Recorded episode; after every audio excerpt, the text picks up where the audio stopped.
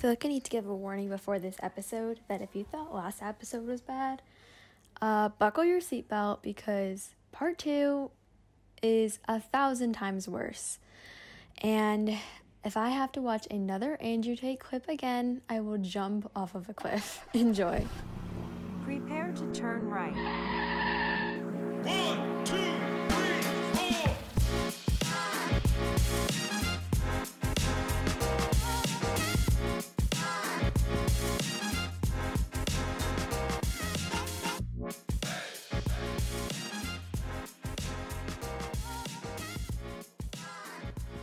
first category we're going to talk about is mild.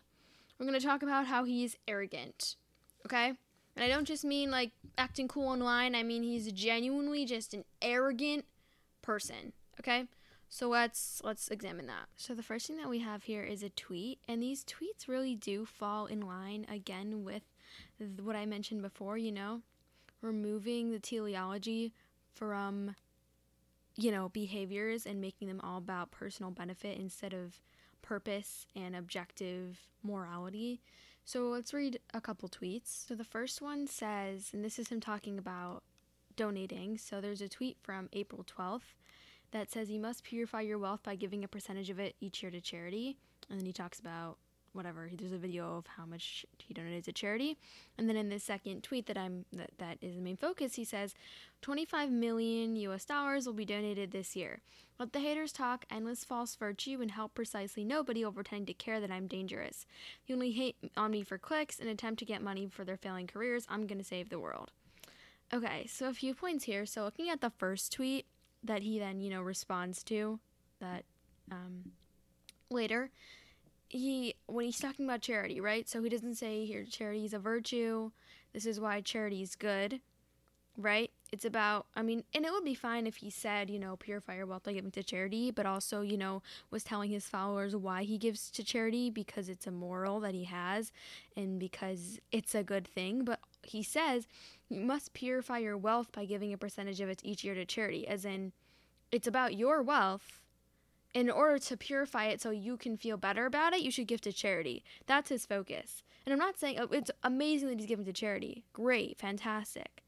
But the messages that he's giving his followers about morality are that it's all about, you know, your personal gain from that moral thing. That his argument is that morals create good results for you that is not a good argument. It might be a argument that, you know, sounds good, but we're moral be- even when it's hard. We're moral even when it, it means sacrifice. It's not about just getting good results for yourself, it's about doing the right thing. So that's kind of the side point. But now just focusing on this arrogance.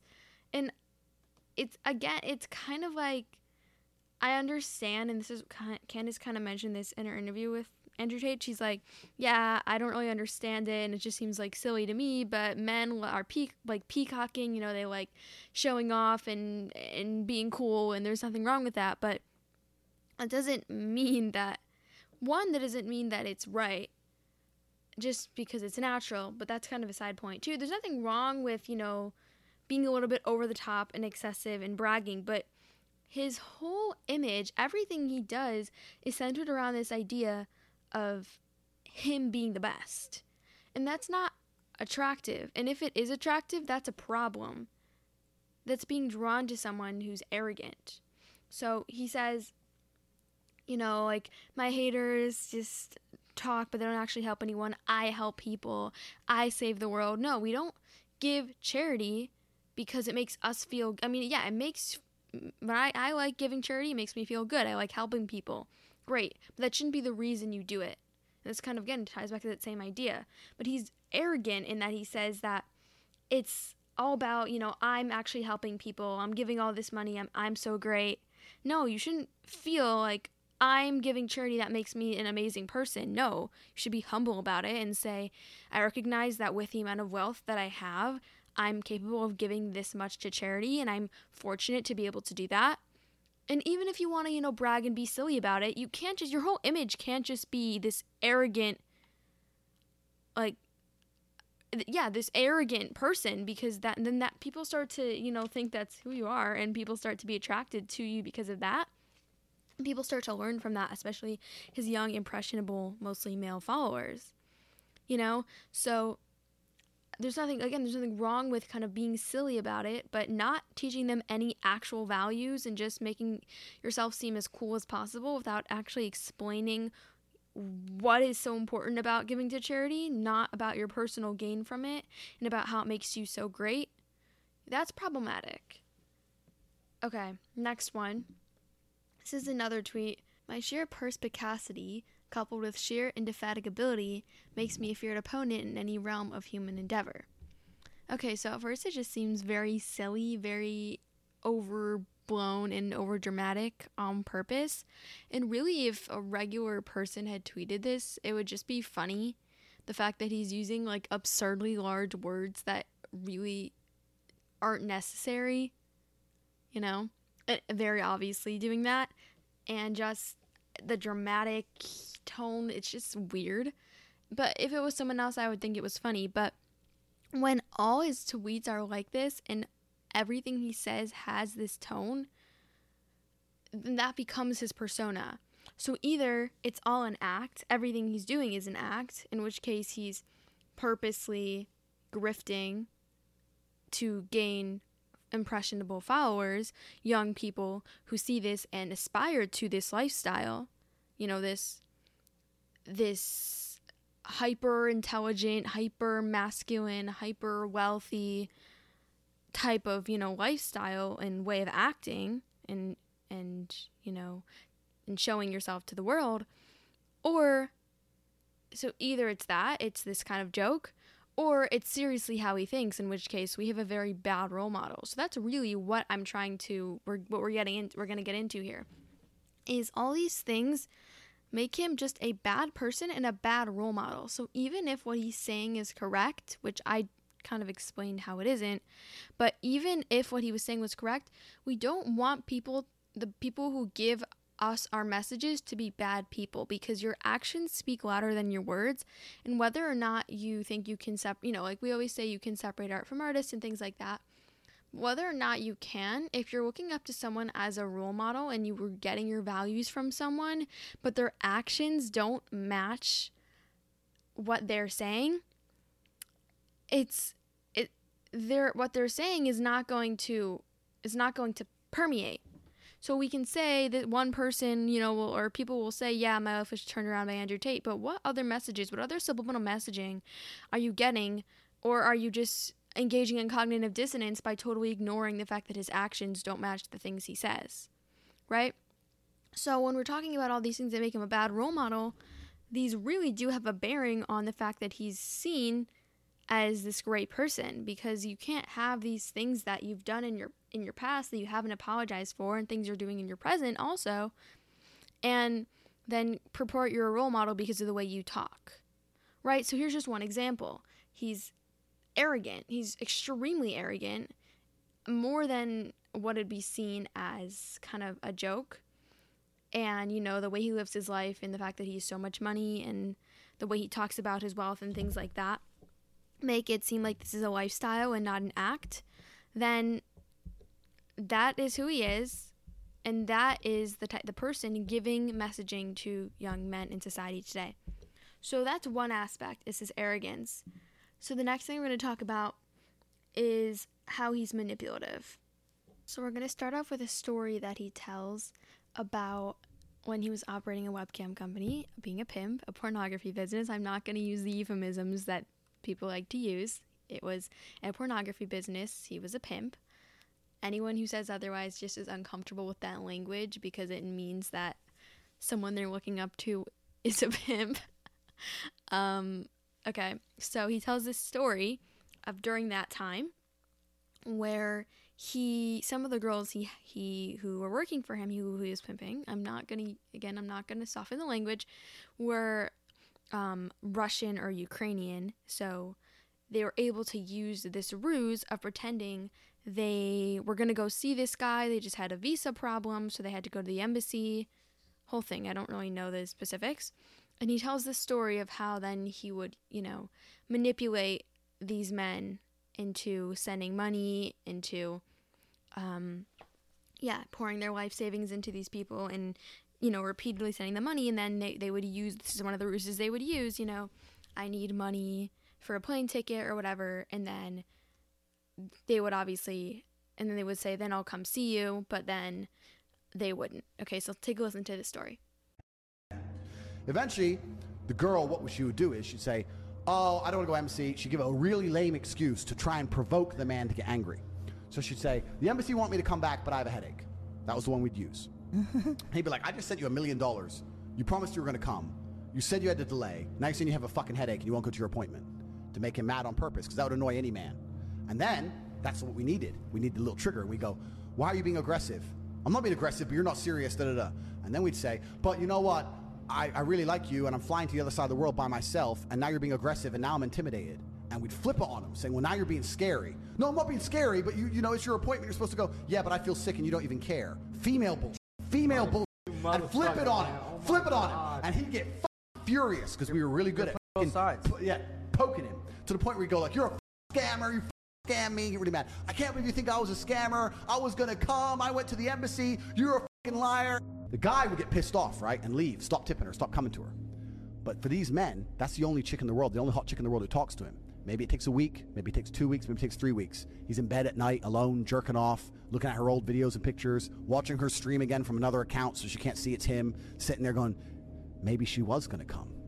Maybe I just got too mad when she had a headache.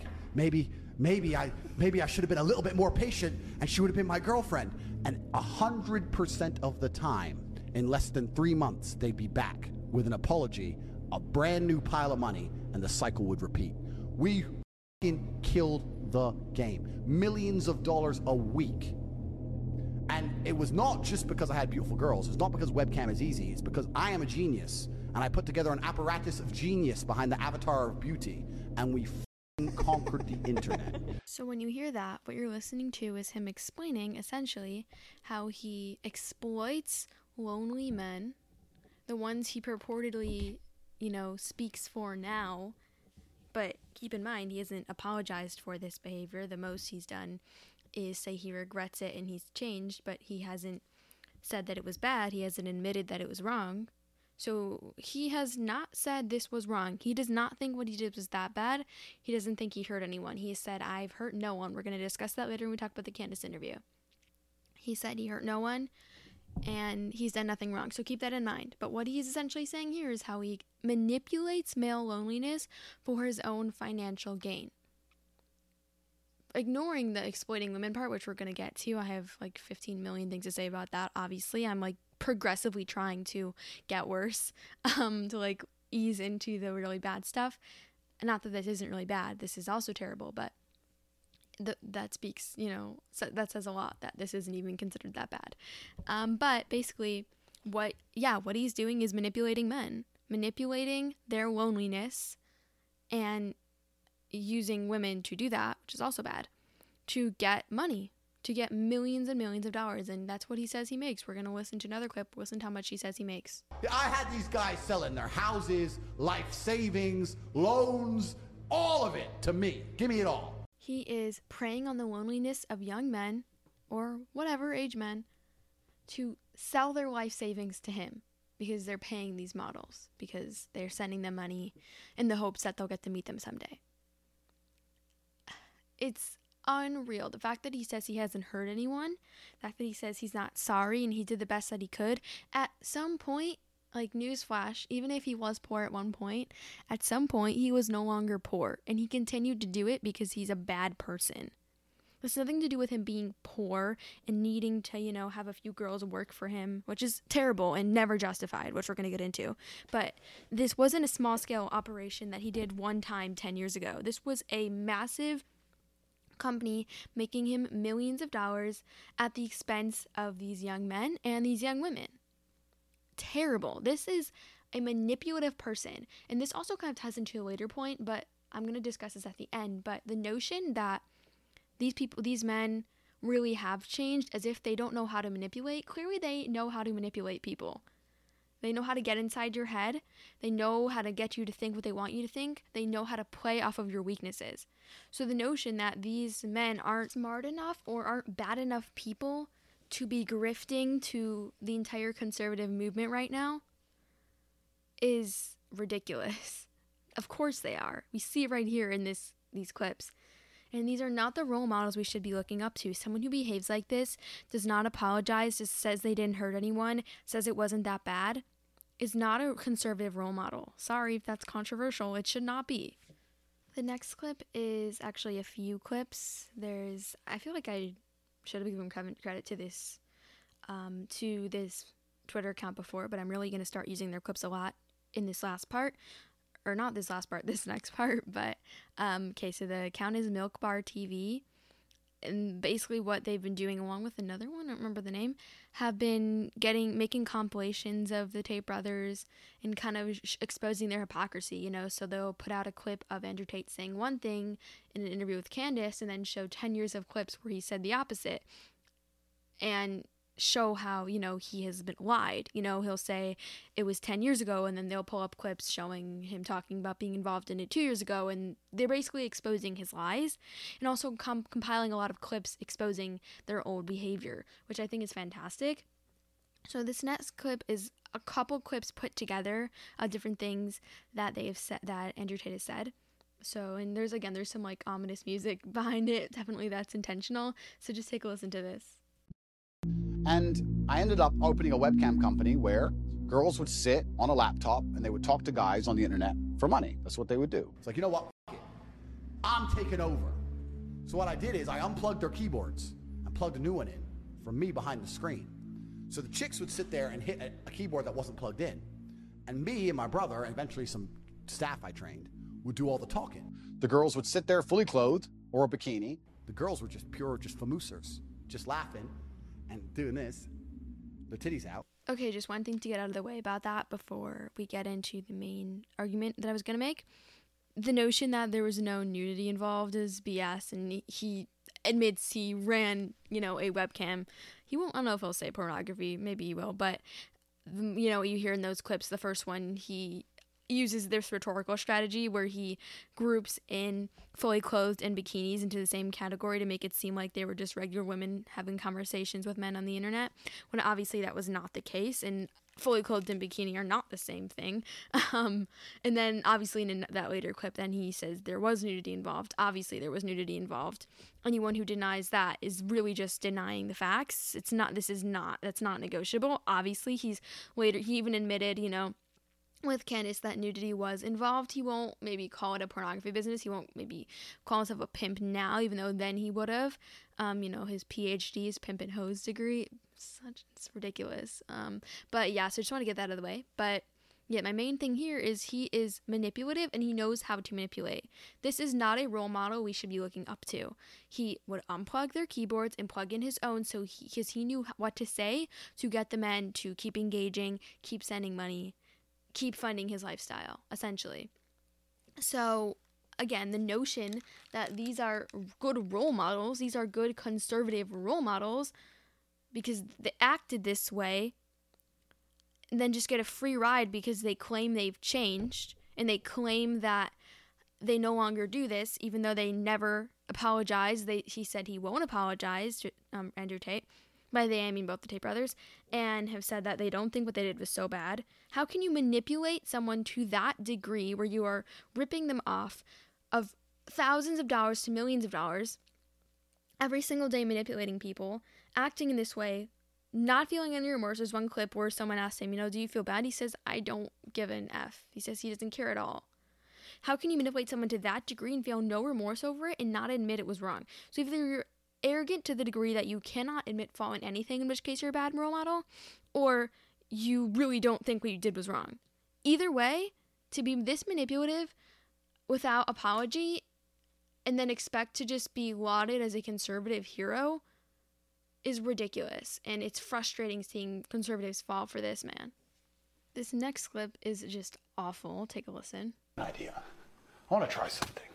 Who do I choose? All right, let's try this one. Hello?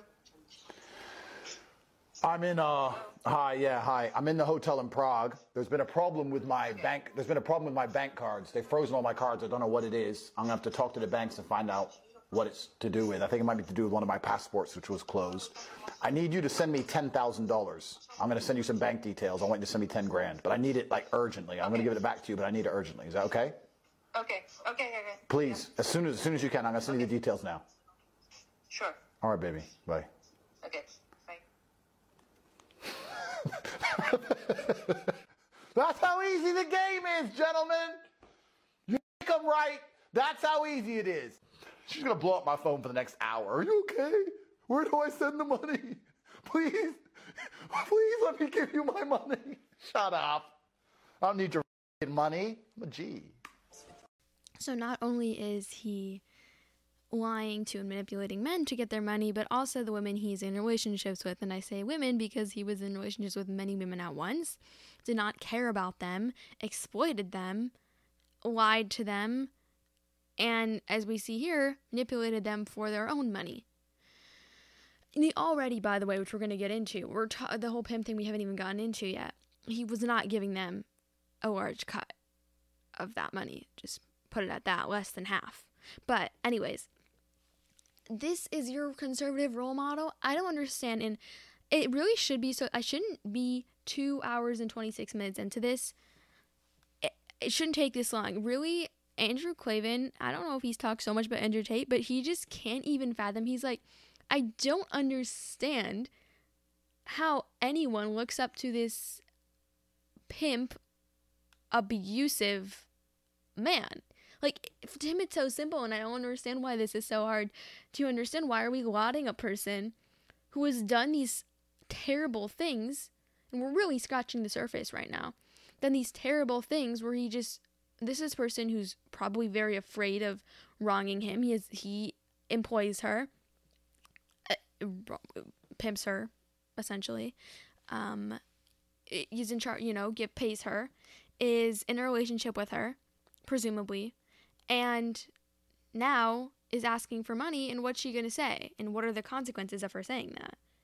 So, and then he laughs about it. No remorse. This is this is kind of psychopathic behavior or sociopathic behavior. Just laughed, manipulating someone to that degree, and you know, getting them so because he says, you know, like you.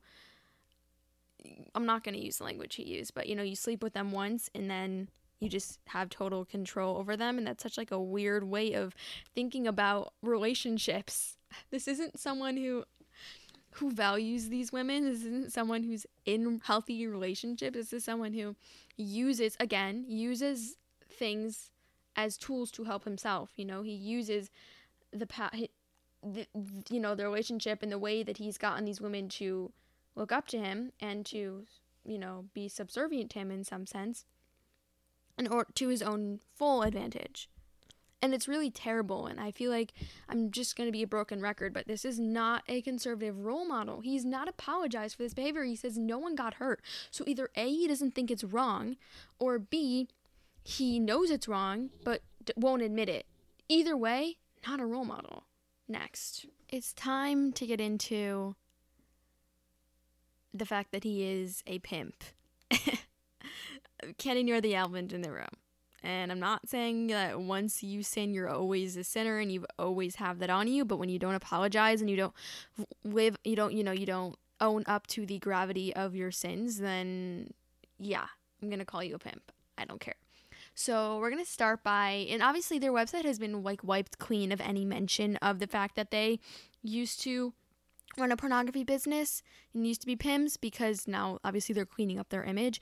But uh, there's these screenshots have been verified pretty much. I've, these are the ones that everyone sees. There have been you know archives, old versions of the website that have been verified, and furthermore because of the way they speak, which we're gonna play later, it matches up to pretty much what was said on their website. And these are not fake videos. These are not AI generated.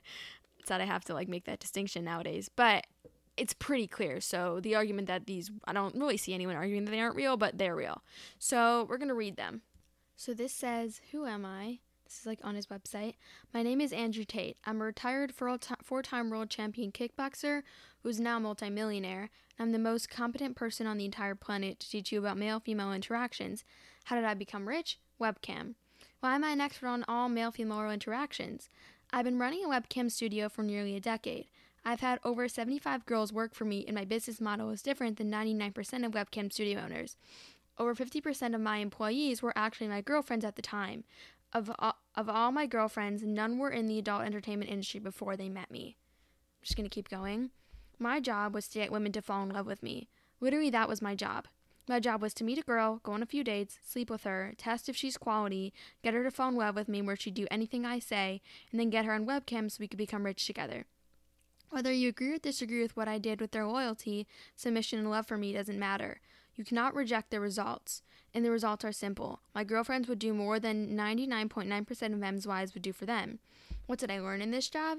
First thing, keeping four girlfriends all happy is a lot is hard work and leaves you with very little time. So you learn how to how to streamline getting new good girlfriends. All women are not created equal. This is how I came up with what is in the PhD system. I learned the more that the more efficient way to meet girls, get them through the dating process, get them to bed, test if they're good a good girl or not, and begin the process of them falling deeper and deeper into love. That is my skill. To extremely efficiently get women to fall in love with me. That's it. And no one else in the internet is teaching this. No one. Who are most my webcam girls customers? Rich men. Yes, rich being rich won't save you from a life of misery with women who don't want you. Guess what else? Being strong won't save you either. If you're whatever, swear word, with women, nothing you do financially or physically will save you. Look at Jeff Bezos. Submission, loyalty, admiration, and love cannot be bought. Has to be forced. Ooh, that's red flag there. Um, and it's not luck. Will the PhD system change your life? Do you have a girl who, who completely trusts your decisions, will do anything you say, and loves you deeply? Yes or no? If you, your answer is yes, I guarantee 90% of you are lying to yourselves. Read the question again. Understand what I mean when I say anything. And ask yourself if you've ever tested your belief. If your answer is no, you're missing out on one of the one of life's greatest pleasures. Doesn't matter your age, you should be, have a loving girlfriend. If you're too busy to get one, good. The PhD system was made for you. If you're happy touching, okay, I'm gonna skip that. Um, the power is not for you. What exactly do you get with the PhD program? Hours of video content where I will teach you how to text women, how to build your social me- medias to pick up women, best first dates to bring women on, best follow up dates, how to approach women, the framework that all male female interactions are based on, how to see if a woman is high quality, my opening lines, how to get women in bed, the critical mistakes most men make, how to stay on her mind without interaction, and why this all works so well. We also offer full Telegram support for all questions and specific scenarios you come across for one year. Any question or problem you have will be solved. There's also images of him with the, the Tate brothers with women, um, images of women. It's weird, really weird, and very creepy. And it's very clear why they scrubbed it from their website, but you can even tell it's them based on the language. Um, Andrew Tate loves doing this thing where he's like, no, like he'll ask a question and then be like, think about it. Think about what I really mean. Like he likes doing that, you know, to seem smart. But really, I should have just read all that. I should have played my intro music, read all that, stopped recording, uploaded it, and that should be convincing enough. To talk about things that way and not regret the behavior that you did and again, you see how this is the red pill manosphere, right? This is talking, you know, talking directly to men who are struggling in relationships, who feel lonely and inadequate, and telling them they can get a girlfriend who will do anything for them if they listen to him. First of all, it kind of sounds like a cult leader, um, but that's a separate point. But you see how, you know, men who already are feeling disenfranchised and feeling like they're not valued in society, how you have a sh- man who's super rich, super successful, lots of muscles, comes on and says, "Do X, Y, and Z. I will help you and here's everything you need to know, etc."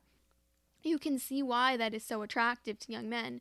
But then what he did in his own personal life was evil.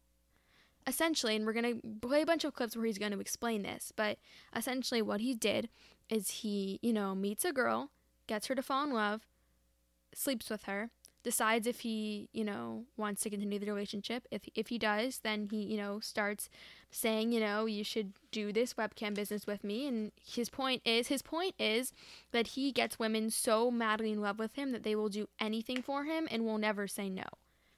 That to me sounds like a red flag. And also, I'm going to keep going back to this, and I'm so glad that Ben Shapiro put it this way removes the teleology of a relationship, right? What's the purpose of a relationship? Is it to get what you want from your partner? No. And this is, I was taking a class, and what it was with the rabbi, what the rabbi said was, you know, you know the book like men are from what is it? Like men are from Mars, women are from no men are what was it? Yeah, I think men from Mars, are from Venus. Whatever that book is. But the problem with that book is I think this is the original subtitle. I notice it looks like it's changed now, but what that subtitle is is a practical guide for improving communication and getting what you want in your relationship. So that kind of makes it okay. The book is saying I'm going to teach you about men and women and explain, you know, how men and women work, how they're different. Which, you know, if Andrew Tate was just explaining that, just saying I understand women, I can tell you, you know, how to how to approach women, you know, how to, you know, what to say on a date. But you know, just because I think relationships are good and I want you to all be happy in life and get married and have children, and I can help you do that because not because I'm a pimp, because I think I understand men and women. Nothing wrong with that. But just like with the subtitle of this book, it, the point of it is to then get what you want out of it. You shouldn't be going into your relationship because you want to get everything you can possibly get out of it. I mean, you sh- you, you want to like benefit from the relationship, but you don't want to be like I'm going to manipulate my partner into getting whatever I want from her, right? Getting whatever I want from him, right? Meaning the point of being in a relationship isn't so you can benefit as much as possible. It is so that you can have a relationship with this person and you can both mutually benefit and build trust for each other and have a loving, healthy relationship where it isn't all about you, it's about the couple, it's about the relationship, it's about you as a pair, not as you exploiting your partner to get whatever you want from them because you know you understand women enough that you know how to manipulate women, right?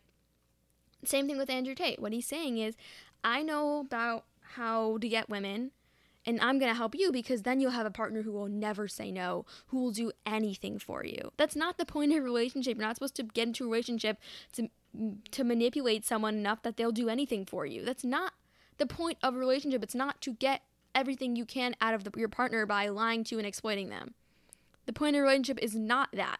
He's removing that part and he's just focusing on getting what you want out of it. And this is obviously just terrible. And the way he talks about women and relationships is just disgusting, kind of. Not kind of, it is disgusting. And it's weird and it's creepy.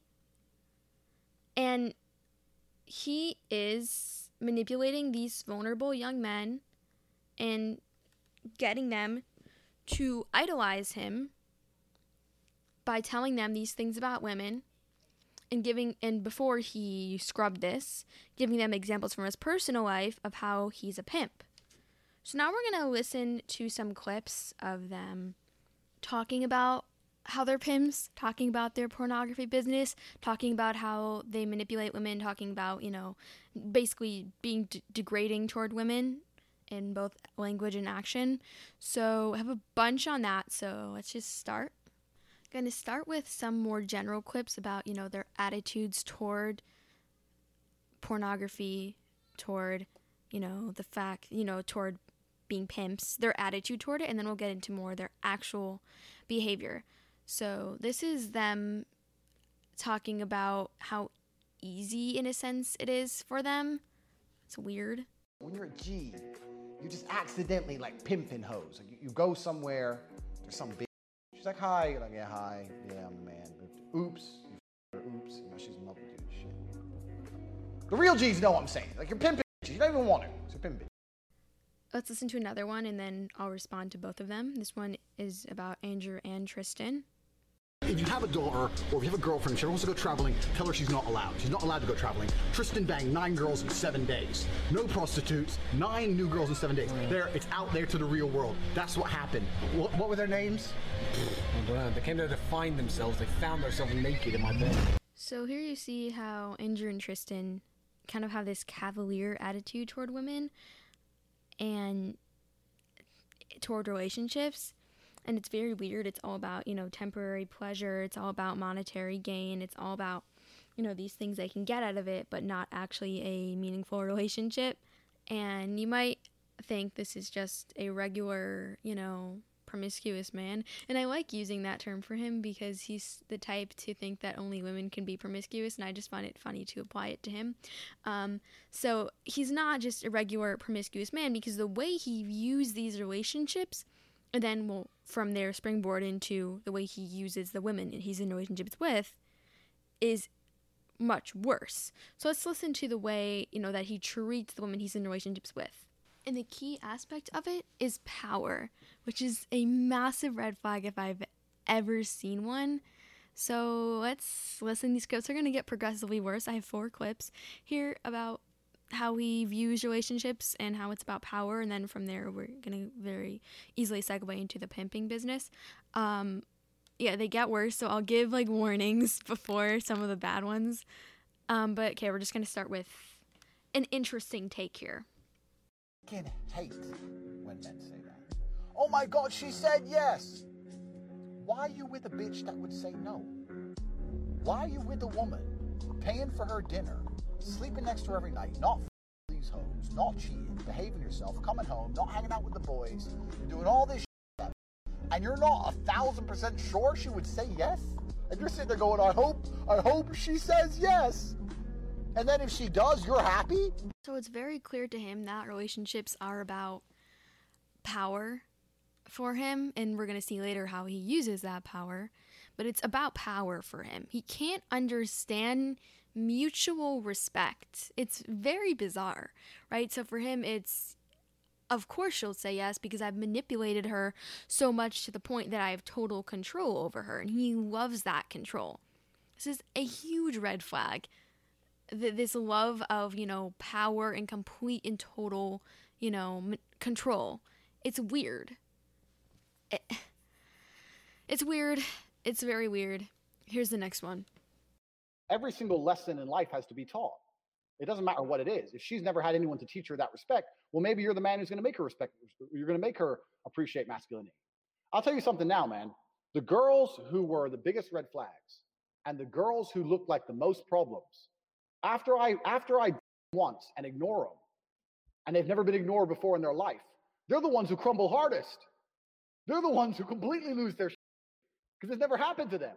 So if I do meet a girl and I see a bunch of red flags and she has all these male friends and she's always out partying, whatever, whatever, and I sleep with her once and I never text her again, they're the ones who break down in their heads faster than the good girls because they because they're so used to having their own way. I'll teach you to respect masculinity one way or another. Don't worry. If you don't respect masculinity, it's fine. Well, if, if, if if you're if you're unfixable, we'll sleep together once and I'll never talk to you again. Cool. Mm-hmm. One time is enough for me. I remember. I'm smart. Bye.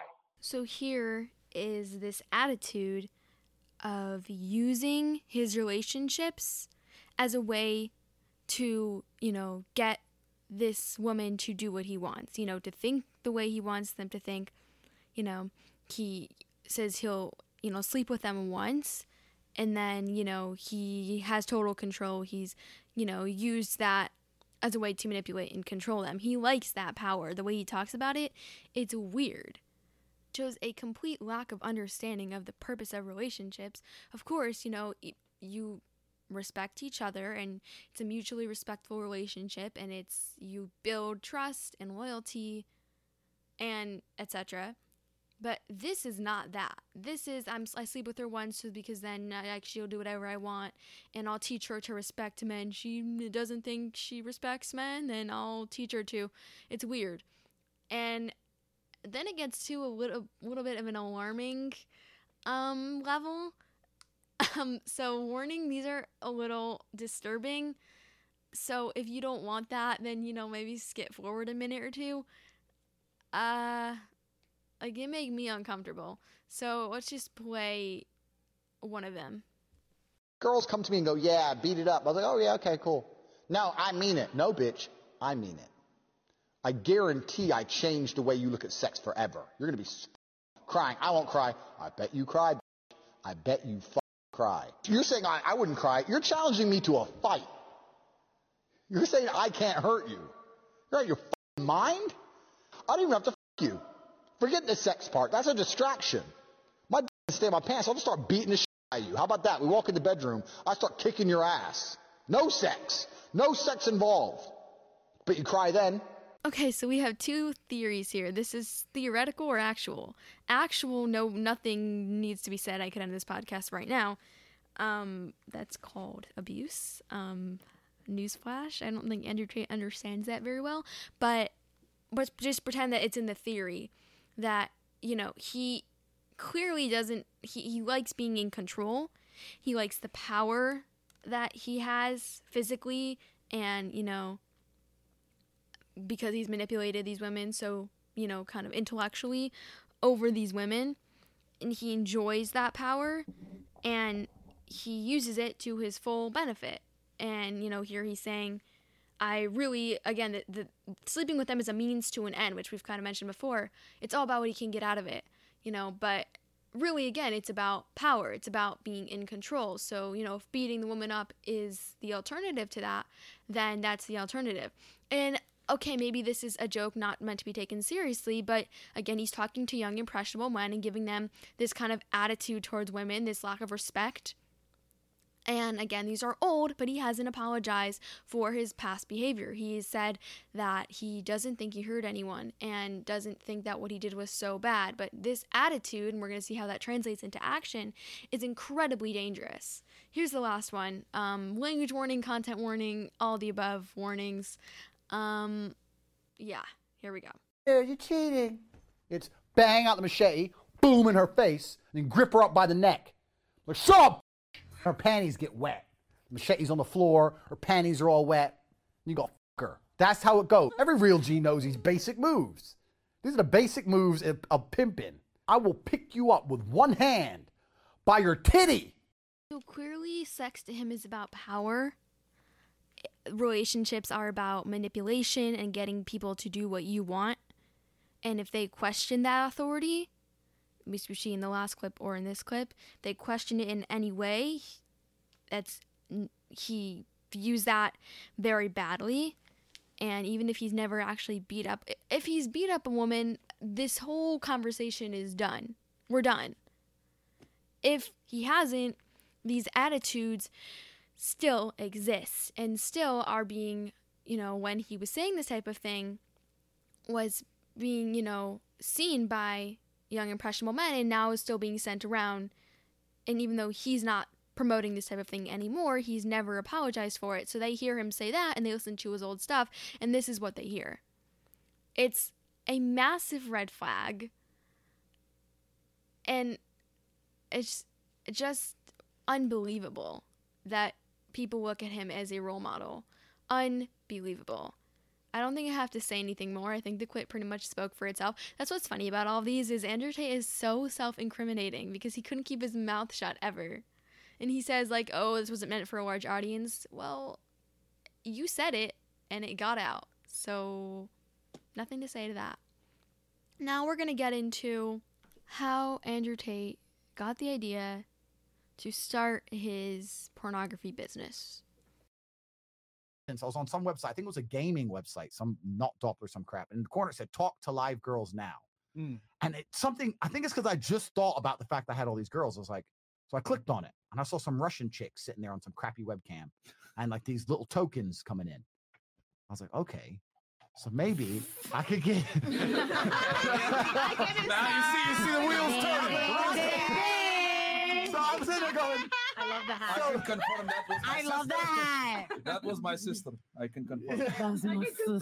so, Continue on. so I was like, this this she's making money. She ain't even hot, and she's just sitting there. And this is remember this is the early days of the internet, like dial up.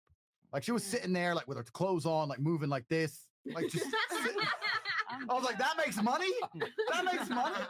So I messaged all my girlfriends. I had five of them. I was like, look, you're, you're moving to London. I've decided we need to be together. You're coming to London. Blah blah. She's like, well, I have nothing to do in London. I said, don't worry, I got a job for you, baby. It's gonna be fine. You're gonna come work for me. And I was sitting there for a while thinking, how do I organize the fact that these five girls are coming in thinking they're my girlfriend? And oh. I, I want them all to do this job. And I decided that honesty is always the best policy. And I also decided that I'm not a coward. And I also decided that if all five of these chicks attacked me at once, I've got the Aikido. I can deal with it. you understand? I've been around the block. At least two of them are gonna be. I've been. I've been around the block, right? I- like I don't want to take them out, but I could. So they ain't got hands. So I ain't got much to worry about. So I flew all five of them in on separate flights. I sat them all down at the same table and said, "Listen, ladies, this is what we're going to do." And I talked about the webcam business, talked about how I've been with them all, asked them all to come to London, etc. Three of them told me to get fucked, go back on a plane. Two of them stayed, and the two who stayed worked for me for a very long time. And from there, for the, about the next four years, it built into an empire where I ended up having 75 girls, five locations. I was turning over $4 million a month and it all kind of, it went crazy from there. And, uh, yeah, that's, so that's the story of the webcam business. That's kind of what it is. And that, Don't forget, don't forget my, my girls were making us money too. Don't forget that. Yeah, yeah, I'm just saying. yeah. What, you think I was just what? Sitting with my feet up being like, well, you lost all the money in the casino. So, no, no, no, no, no. I, I was doing the exact same thing, just for the record. So the webcam had you and the other girls. no, no, no, no, no, no. It was just the girls. Oh, it was just the girls. I was just the manager. And you know what's actually really interesting. You were the pimp. I was the pimp. Yeah. So that's how it started. And it's interesting because in a lot of interviews now, because again, he's cleaning up his whole image, he claims that he started because, you know, he was poor and really had to do what he had to do to survive, etc., which is never a justification for doing this type of thing. But it would make more sense. But here it doesn't seem that way. It seems like he thought he had he had an idea. He at this point already had five girlfriends, so clearly he was already on his, you know, kind of weird exploitation of women and just like sleeping with them and then ignoring them and just whatever that attitude had already existed. It wasn't like he started this because he was on the streets. Like, let's be real.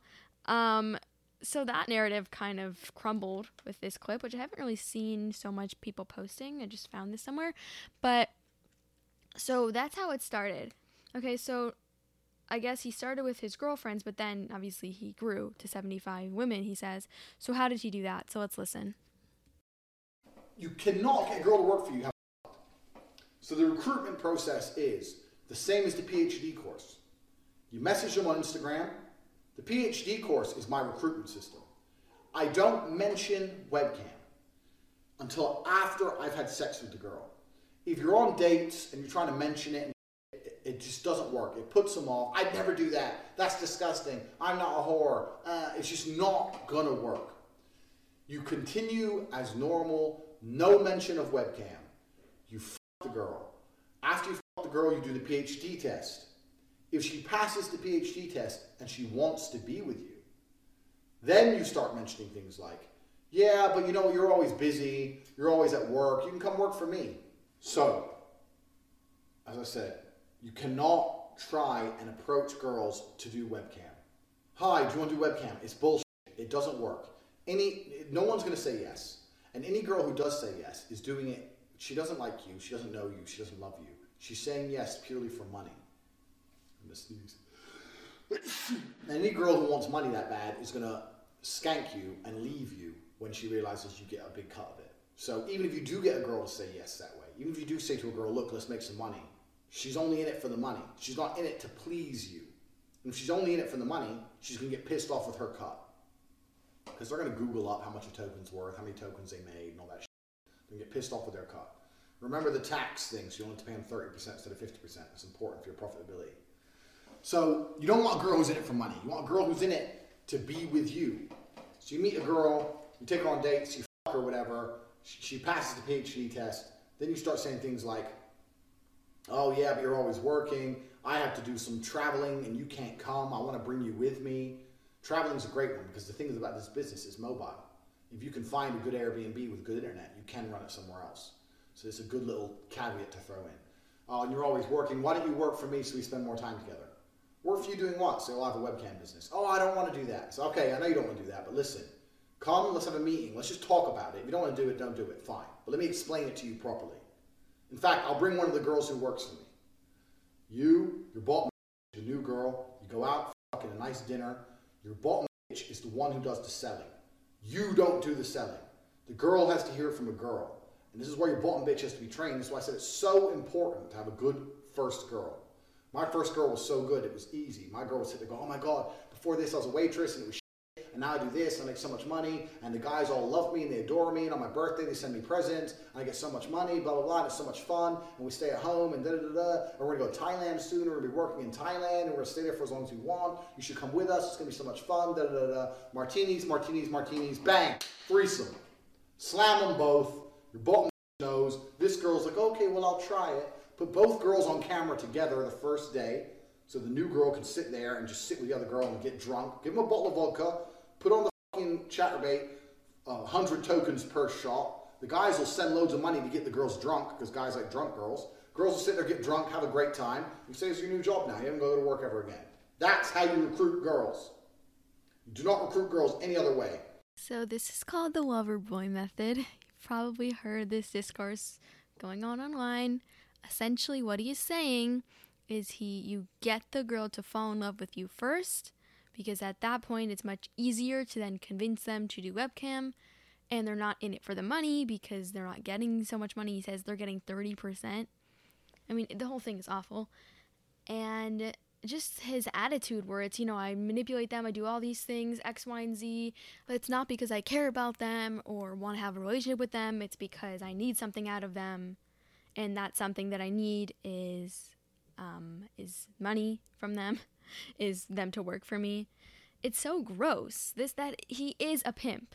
That is what it is. Just because they're not prostitutes, they in a way are just on camera. It's the same idea. He is a pimp. That's wh- that's what he is. He's said it, you know, his PhD, his pimp and hose degree. It's like so weird. And that's what he was. There's no other way to say it. There's no way to make it sound less bad. It's bad. It, it is bad. There's nothing you can do to convince me otherwise. And this is the way he talks about it. It's all about, you know, manipulating and manipulating and getting the girl to trust you and think that you're in a relationship. And then all to get things out of her. It's gross. Here's another clip. I have her so she obeys me. I don't give a shit about having sex with beautiful women. I them so they listen to me, so I can get what I actually want, which is not them. It's a means to an end. Every single Bond girl was exploited. That's exactly what I do. When I watch a Bond film and I see him basically pimp a to me that speaks to my heart. I've been there. I've done that. Anyone who's followed me long enough knows that I first made my million dollars with a webcam business. I have met beautiful women with a good personality and thought she will make me money. I have to. I don't want to have sex with her. I just need the money. So that speaks to the same idea that his whole aim in make, getting relationships with these women is to exploit them later. He's a pimp. It's gross. It's really gross. I feel like I don't even need to give commentary on these because they just speak for themselves. And that, coupled with the fact that he says he didn't think what he did was so wrong and he didn't hurt anyone, that's enough to make my argument. I don't have to give any commentary on this. Here's another clip It just shows their attitude or Andrew's attitude to this lifestyle, toward this lifestyle, and just the it's just a de- degenerate lifestyle. Listen to this. Whoopee. I want some bitches. Find some we can find. No. We, No? me and you, yeah, me and you need to find some. No. No, now we can find now, or in general. You just start thinking, be pretty, pretty come here and work them. You understand? All right, good. You have until, what day is it today? Monday. On Friday, so start talking to some. Say, me and my man.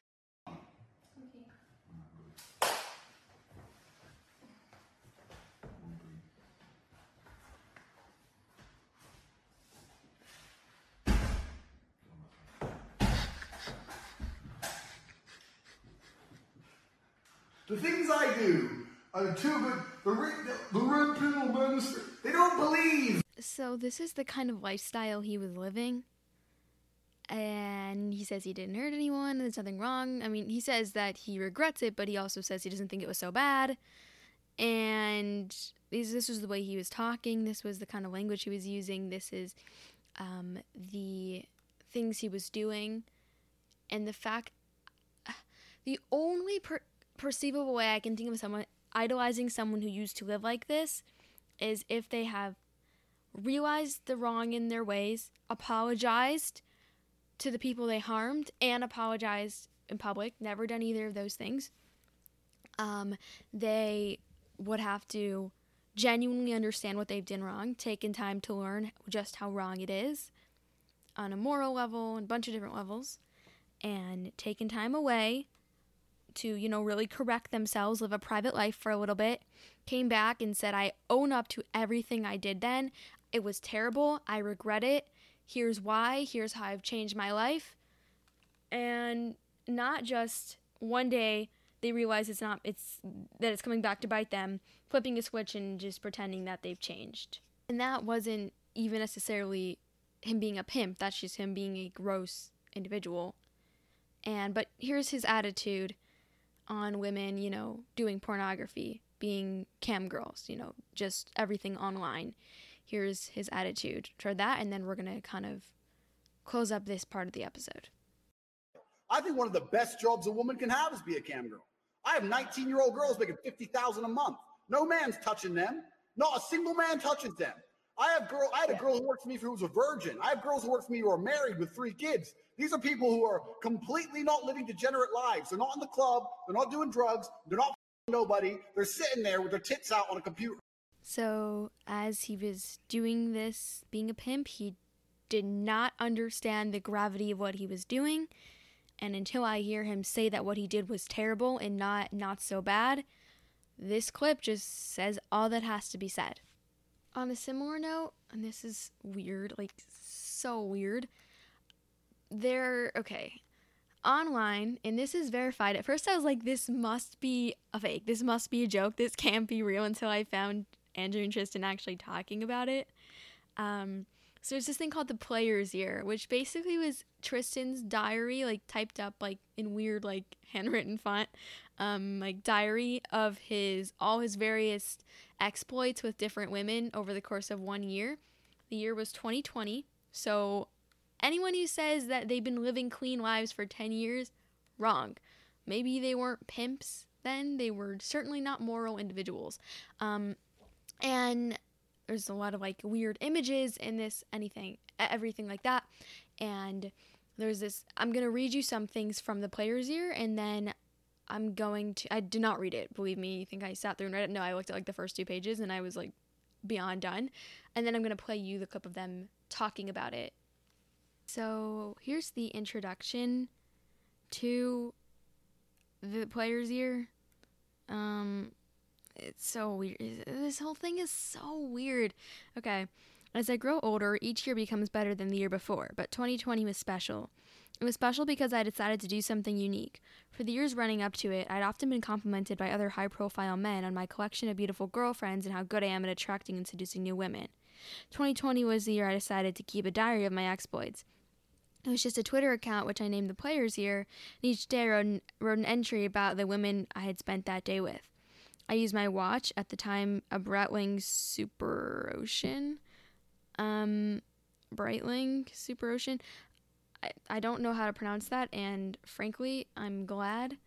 Um, but okay. Um, to prove I was living the life I claimed, each day as I was around my beautiful female companion, I made sure to snap a photo with my wristwatch in it, irrefutable proof that the event took place. I didn't realize at the time how big this would get and what whirlwind of problems it would cause me in my real life. 2021 and 2022 have been better than 2020, but no diary exists, nor do I think I will ever do something like this again. Unlike any other account of its kind, the player's year was truly unique. By the third day, I realized my stories weren't enough, and if there weren't photos, then there was no proof. But I have decided to release the original version to the public. Keep in mind as you read that although the diary has come to an end, my lifestyle has not. Only got better from here. So anyone claiming his lifestyle, this lifestyle ended 10 years ago, or I don't care, even if he wasn't a pimp at this point, which I mean, if he lied about this, why wouldn't he lie about that? But I mean, this is um 2020. This was published by them in 2022. So, or I think it was published in 2022. Either way, this is recent. Um, let's read this. If sex addiction were, were, a thing, I guess I'd be a sex addict. But it isn't, is it? Oh no, a male of the human species loves mating with females and propagating his genes. That's an addiction, is it? Tell that to Charles Darwin, you effing losers. And then it starts, and it's just day by day with pictures with his watch to prove that the thing happened, with different women. This is 2020. They don't regret this lifestyle, and you want proof they don't regret this lifestyle? Listen to this clip. Ah, Players Year. Ah, no. Do I talk about the Players Year? Yeah, absolutely. Uh, it's on Twitter. It's one of my last tweets. I once ran a diary in 2020 when I used to be a Playboy. Obviously, I've given that up. Uh, every single day, a brand new post, a brand new woman in my bed. It was the best diary I think ever kept in world history, and it's a free ebook available on Gumroad right Is now. Is there anywhere else I can find it besides Twitter on the website? Uh, yeah, cobratate.com forward slash the players year or forward slash players year. Which one is it? I think it's the players year. Yeah, or they can message the uh, The the group. Or they can or, or they can message the group. EM EM live, the Telegram. They'll point you in the Yeah, because I am I I was simply the greatest. Obviously now I've I've joined a, a life of Christ and I've taken up celibacy uh, forever. So it's extremely interesting to me that now someone who claims to now be a Christian brags about their past sins and is proud of their past sins. Um, this just seems like a little bit alarming to me.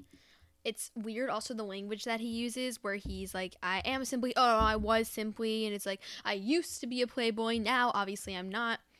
It's just bizarre. Is he actually living the lifestyle he claims to be leading now? I have no idea. But the way he talks about his past life, alleged past life, is pretty weird if you ask me. Um, and it just shows that this weird sex lifestyle and this promiscuous lifestyle was recent and they brag about it even after their supposed, you know, religious. Um, it's kind of convenient how both of them just magically became religious and now use that as an excuse to everything. It's just weird if you ask me. Um, so these are again not role models. We should not be following them. Um, but now we're going to talk about something a little bit weird. We talk about liking, you know, very young women. Young meaning of age questionably. Um, so I thought I'd play some clips of that. I'm not really commenting on their legal case, which I kind of already mentioned, but I just think this is really weird. Um, so I'm just gonna play a few clips that have to do with that. That again, shout out to Milk Bar TV for really finding all these clips, and then we're gonna move on to something else. The reason 18 and 19 year olds are more attractive than 25 year olds is because they've been through les. I'll say this right here on the fucking internet. Okay, so 18 and 19 year olds are adults, but wanting to specifically be in relationships with 18 and 19 year olds barely legal, that's weird. Okay, that's not a controversial opinion. That is weird. And he's never spoken to that, never apologized for that. Anything that he said, and again, it makes him so focused on apologies, but repentance is a real thing. And anything that he said about that is, at least from what I've heard, him being like, oh, whatever is legal or something like that. It's like weird. Here's another one. I won't date a girl who's older than 25. And that's not even about. Bro, I won't. I won't. Bro, I'm 30. I'm 35 and I got more millions of fucking age. I'm playing games, right? So I get to choose what I want. I guess another point to bring up with this is I guess we can come back to the same idea that by removing the teleological aspect of a relationship and the fundamental part of a relationship, it's all about, you know, your gains. So, of course, you're going to want the younger woman because you want them to look more youthful and be more attractive, but that's all you care about. You don't care about the actual relationship, you know? So, even if it's not creepy when for being 24, this age cap that he puts on his relationships is wrong because it means he's viewing his relationships in the wrong way. So now the next clips, he talks about 16 year olds. He's in Romania, so there, I'm pretty sure that's legal at 16, but that doesn't mean it's not weird. That doesn't mean he's not going after after young impressionable girls to then groom them into being exploited, you know, pimping them out. So even though this might be illegal where he is, it is still gross and wrong. And just another reason why he should certainly not be a role model. When I bring on new girls, I usually pair them with Vivian. Because Vivian's younger. Melissa's like 28, Vivian's like 21. So Vivian's been with me six years. She's completely head over heels in love with me. She wants kids with me, everything, everything, everything. So if this woman is 21, had been with him for five years, and she was around 16, I think that's legal in Romania, but doesn't mean it's not wrong. Taking essentially a high school student, got them to fall in love with you, pimped them out, and then gotten them to manipulate other young women. That's wrong. And it's gross that he would do that. And I can't believe I even have to say this, but people are so quick to defend him. I don't even know what to say at this point. Okay, one more. So I messaged her. She's like, I'm only 16. I was like, give a f- know about me. 21, I don't care. So something can be legal and also be really gross and wrong. And I can't stand people defending him because this is the type of man you're defending. It's gross and he's exploitative and he's pimping out girls. That's literally all that I should have to say. But apparently, I have to make a three hour long podcast because some people take his word for it that he's changed. Please. Okay, so now it's time to talk about the rebrand. Because recently, maybe in the last, you know, since Andrew Tate blew up and then after he was, you know, we didn't really hear much for a little. Now, after that, he started coming out and saying all these things, you know, that he's changed, all etc., that he um, is different now, and that these are old clips and they're out of context, etc., etc. I said that really weird. And like he's doing interviews, all that. So my question is, why is he pretending none of it? So he's kind of like pretending none of it happened. First of all, something we have to address because he Eh, we're going to discuss this later when we talk about the Candace interview, but he really isn't owning up to it. He like brushes it off and says he lives a different life now. But when it comes to the nitty gritty, he kind of brushes off some of the serious things that he's kind of talking about in these clips. So the question why I think can be answered pretty simply because, like we said before, everything he does is about how he can get benefit out of it. Now he sees that more he can doesn't just have to have an audience with the red pill manosphere or he can say things about women and no one will stand up to it because these are men he's manipulated and who listen to him because he expresses what they feel. Now he realizes he has the opportunity to have this huge platform with conservatives. So he thinks he can benefit more now by infiltrating conservative circles. So now he says what conservatives want to hear, which is not as extreme as what he used to be saying. Does that mean his beliefs have changed? I have no idea. I don't think they have, based on everything I've said throughout this episode, especially that he won't he doesn't and he won't say that what he did is wrong. He thinks it wasn't so bad. So, that's my theory. One weird part of his rebrand is that he says he's Muslim now. And in my opinion, it's also about utility for him. It's also about what he can get out of it because if you listen to him talking about why he's Christian, Allie Beth Stuckey did a great reaction to this and explained what was so wrong about it.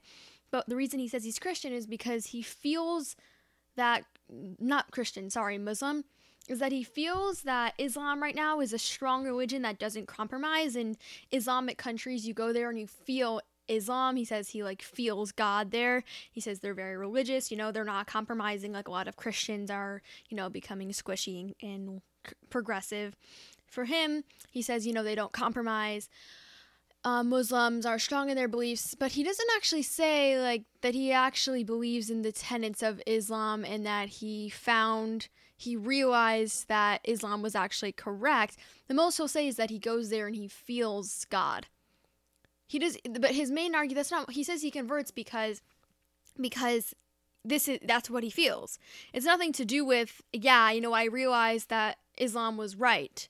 No he doesn't say that. For him it's all about i like this religion because i think the people in it are this way. You know i think they're strong in their beliefs and they're not compromising. It's not about objective truth for him. It's just about what he wants and how something will benefit him. So here's a weird tweet kind of similar to that. So he tweeted this out.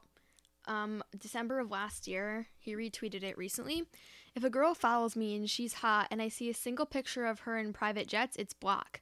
Women can't afford jets. Women are all brokies. Why are you flying around on some man's jet? You should have been a virgin when I met you. Haram. So we're going to ignore the dumb thing about women in private jets. That's not the point. But two things I want to focus on. So, one, he says you should have been a virgin when I met you. So, he's not a virgin. He's had, he slept with like probably hundreds of women. So, the double standard there's a little interesting. But the main thing that I think is interesting is then he says haram. Like, he throws in that Muslim language to talk about things that, you know, he wants. He uses Islam to kind of bring across his views, but then in his own life, he doesn't live up to these things at all because we talked about that video where I, I posted of him with like all these women by that he, that he posted with all these women by the beach, uh, not the by the beach, by his pool, like in bikinis recently. And it's and he his past doesn't matter because it was old, but this woman's past does matter.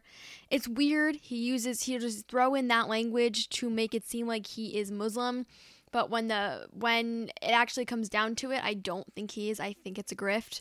I'm just being honest. Maybe he is actually muslim and just a hypocritical muslim. I don't know. I think it's weird. I think it's all part of his you know i think it's all part of this same rebrand you know? Okay.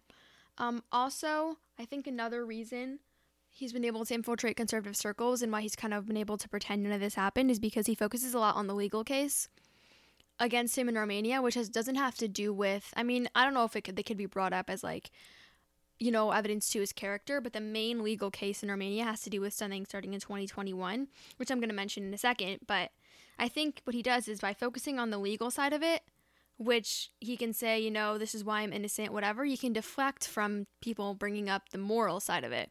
Because if you've noticed, all I've done this entire episode so far has been talking about his morals. Nothing to do with the legal case, which I'm going to mention in a second, but nothing to do with the legal case. But by him just focusing on how unfair the legal side is, conservatives can get behind that and be like, "Oh, we understand this abil- this this notion of being, you know, having false charges. We understand, you know, the believe all women movement and how that has harmed a lot of men, a lot of innocent men. I don't the guilty men deserve to be harmed. Um, but I think by he's utilizing that as a tactic to get more people to listen to him. So I think that's another thing that has to do with his rebrand and how he's been able to, to rebrand, basically. But I do want to mention the legal thing for a second before I get into the Candace interview, because I I don't I have no idea about the charges in Romania. I don't know how this case is going to turn out. He's been charged with human trafficking, rape, um, like forming an organized criminal or organized criminal organization or something like that. I don't know. Um, but they all like are around something in 2021. So I wasn't really sure. I didn't really have an opinion on the charges. I'm no expert in Romanian law. I have no idea if he's guilty of those charges. I mean, hearing the things that he said, certainly I'm inclined to believe that maybe there is a case. I don't know. But there was something that I saw posted by these two accounts. I forgot I forgot what one of them was called. Something with like crayons, I don't know. And then the Milk Rat TV, you know, where they're posting finding this old stuff and finding the evidence that a lot of people have been able to find. So there was one thing that I saw that I thought was weird. So I'm just going to read that. So there is this account called Talus Management. Like Andrew Tate, his um, and Tristan Tate, they're like they have like names, right? Like they're like they're like ats on they're like their usernames on Twitter. So Tate is like Tate the Talisman. So there's this deleted account that's Talus Management, and then um, this. Oh, here's the other account, Murdered by Crayons. It's like at Crayon Murders. It's like it shows the account before it was deleted. This this tweet, and it says it joined in June of 2021, so that fits the timeline. And it's basically what this account tweeted. The Tate brothers ran an OnlyFans agency. That's like in the description of the Twitter account before it was deleted. Their Twitter account joined in 2021. You probably recognize some of their, their models in the pool.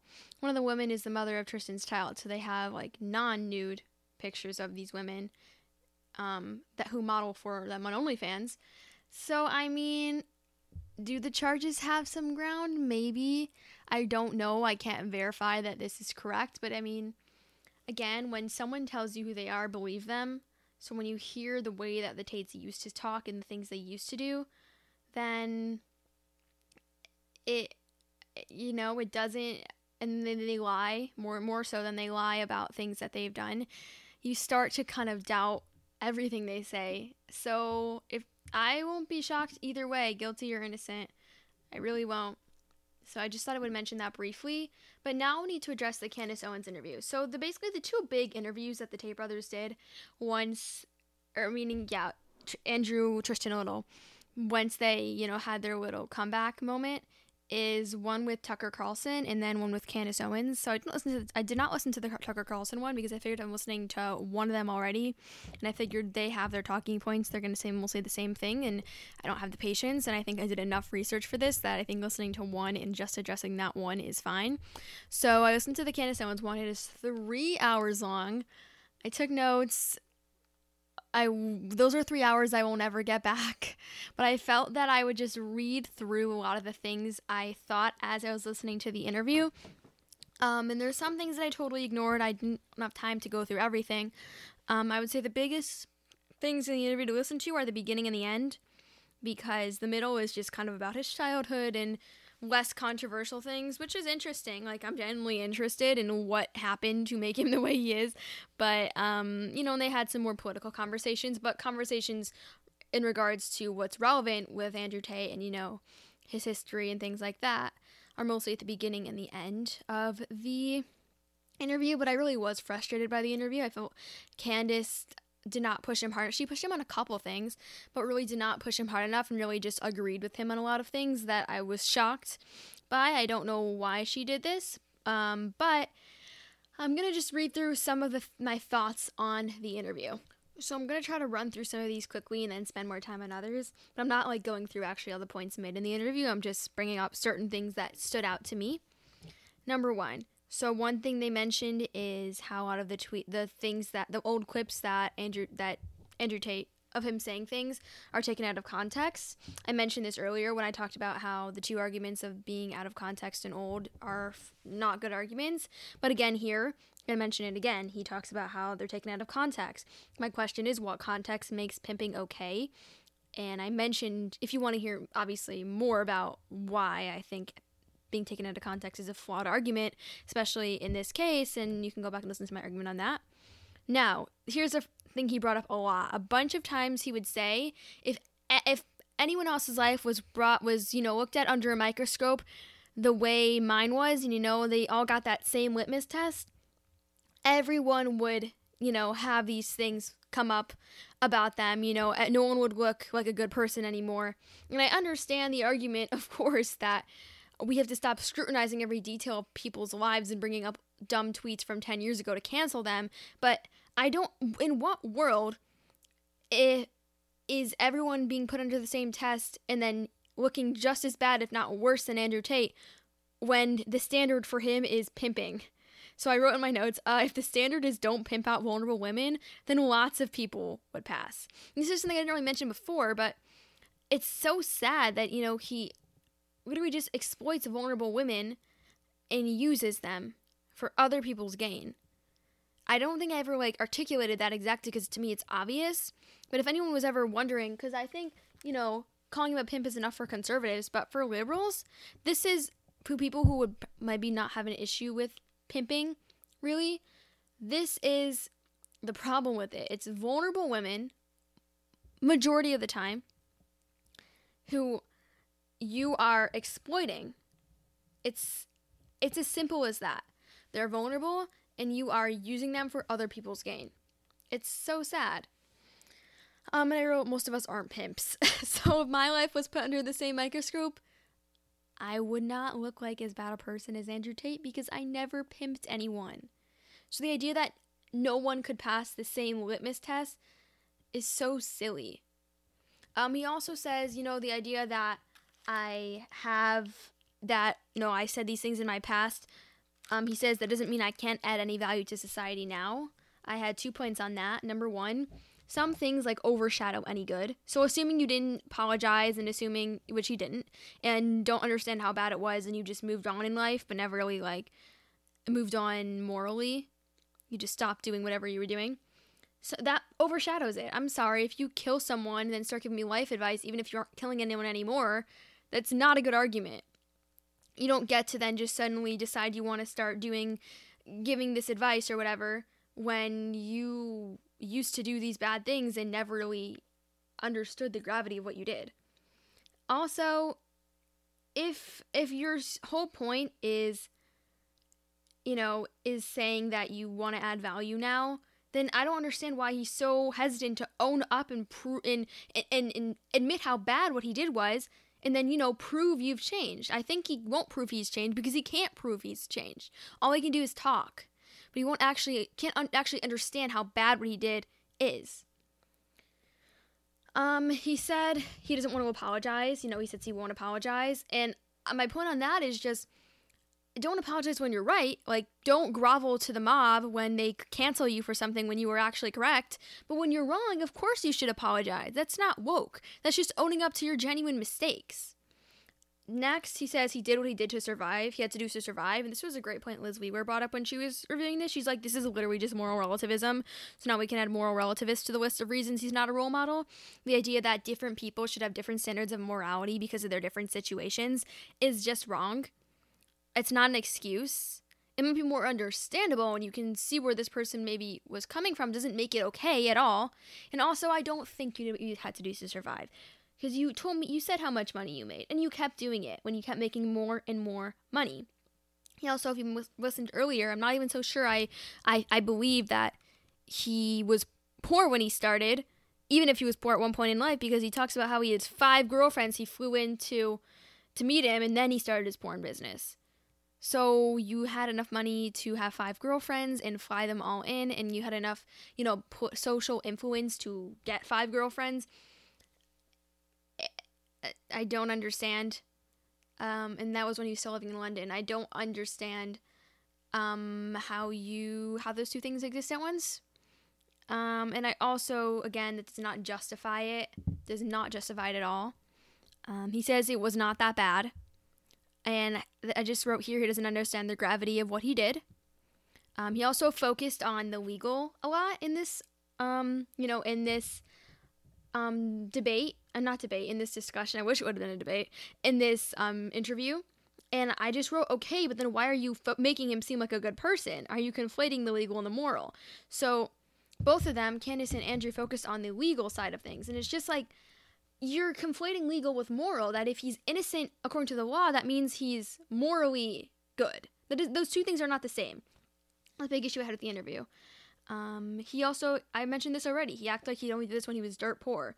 No, because he started making money and then he didn't stop. It doesn't. It's not justified either way. Um, he. this was funny. He um says that people drudged up my past and the worst they could find was these old YouTube clips. There was no sexual perversion. Um, being a pimp is not sexually perverse. Sleeping with hundreds of women and pimping them out is not sexually perverse. I think that's sexually perverse. So, and he wrote, he says at worst it's semi immoral. It's not semi immoral. It is totally immoral. He also says some of the stuff was meant for smaller audiences and he wasn't giving advice to millions. So, to that, I have a few points. Number one, okay, great. So you were still a manipulative jerk. You just didn't tell everyone about it. You only told a few people about it. Great. That doesn't make you any better. And also, the point isn't that the videos exist. The point is the actions that you did that you're talking about. So I wouldn't care if the videos didn't exist at all. If I knew these actions occurred and there was no videos of it, that would still be just as bad. It doesn't matter about who saw the videos. The videos describe your behavior, your perverse, immoral, evil behavior. so frustrated. Um, then he they start showing new clips of Andrew Tate, and they start and he starts talking about how he understands how bad porn is now, but he all he's ever said is he he says it in words. He talks about it, but at the same time, he's still living this lifestyle that is not eh, congruent with with the moral points he's making about porn. You know, I think back to that video where he's just hanging out with a bunch of scantily clad women at a, at his pool. That doesn't. I don't understand why he can't see how his lifestyle is still immoral. And besides for that, he won't apologize for the fact that he was so involved in it. He'll say he used to be, but he doesn't think it's that bad, but also porn is really bad. I don't understand. Is porn really bad, or was what you did, and is what you did bad, or not? I don't understand. He just covers up, but he doesn't actually change his actions. Um, he said this again, I mentioned earlier, but he says porn makes you docile. Um, and that was a big point he brought up, which I agree with. But he's not talking about how it's immoral. He's just talking about how practically it doesn't improve your life. Okay, but what about porn being bad because porn is bad? Okay? I'm getting so angry here. He also said he stopped doing webcam eight to nine years ago, but there are much more recent clips of him bragging about, you know, how his PhD program, you know, his pimp and hose degree, um, talking about what he did. So one, so my my guess is he didn't stop eight to nine years ago. He did not stop his lifestyle or his porn business. But even if he did, he still was bragging about it. So you still didn't understand how bad it is what you were doing. He doesn't understand to this day. He also says that he knows how porn addicted men act because his, his own experience being, you know, in the porn business and being a pimp, he saw how people who are addicted to how men addicted to porn act. You know, they would send him all his money, etc.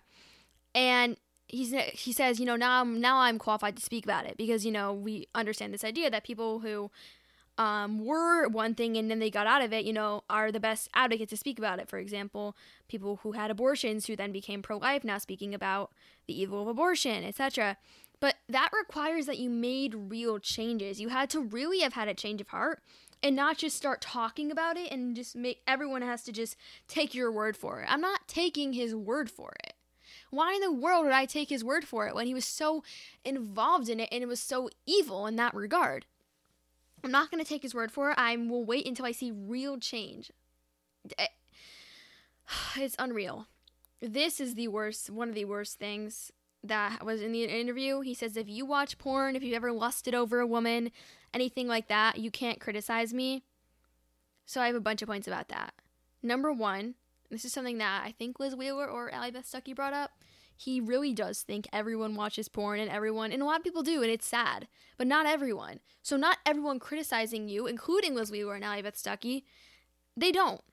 And they criticize you, so just anyone who tries to criticize you just saying, well, because you all watch porn too, you can't, you're feeding into the business, so you can't criticize me. That's silly. And then another point is that it's not the same provide, you know, being that stumbling block and causing others to sin is much worse than someone who then falls over that and sins one time and fails one time and then works on themselves, you know, or is still in the process of working on themselves and is still struggling, but you are the one creating that market. I think that's much worse. I think a lot of people who get addicted to porn are struggling with it and they, they know it's wrong and they're working on it versus you who is knowingly putting out all this content because you're selfish and want money and are good at manipulating people. Also, I think uh, even even if we were to argue that it's the same offense watching porn and producing porn, even if you were to make that argument, it still doesn't hold up because you clearly had a moral had no moral feeling about it which I kind of I guess I kind of already said this, but you had no moral feeling about it. You didn't care that it was that it's immoral at all. You didn't even really think that it's immoral. Right? You just kept doing it and people can be, you know, struggling with it but still speak out about it because they know in their minds that it's wrong even if they're struggling in actual action. You didn't even think in your mind that it's wrong. That was one of the most frustrating parts of the interview um, he again says that he's not sorry. He says it could be worse. Okay, and like, okay, so you could have taken women against their will. You could have murdered someone. It could be worse is a terrible argument. Let me just say that. It could be worse. It does not mean that what you did wasn't bad. So yeah, it could be worse. Anyone could be worse. You know, someone who murdered 10 people could have murdered 11 people. Doesn't make them any better of a person. Okay. Next, um, Candace Owens gives this whole nice speech about how she was brought over to the conservative side by real and flawed people.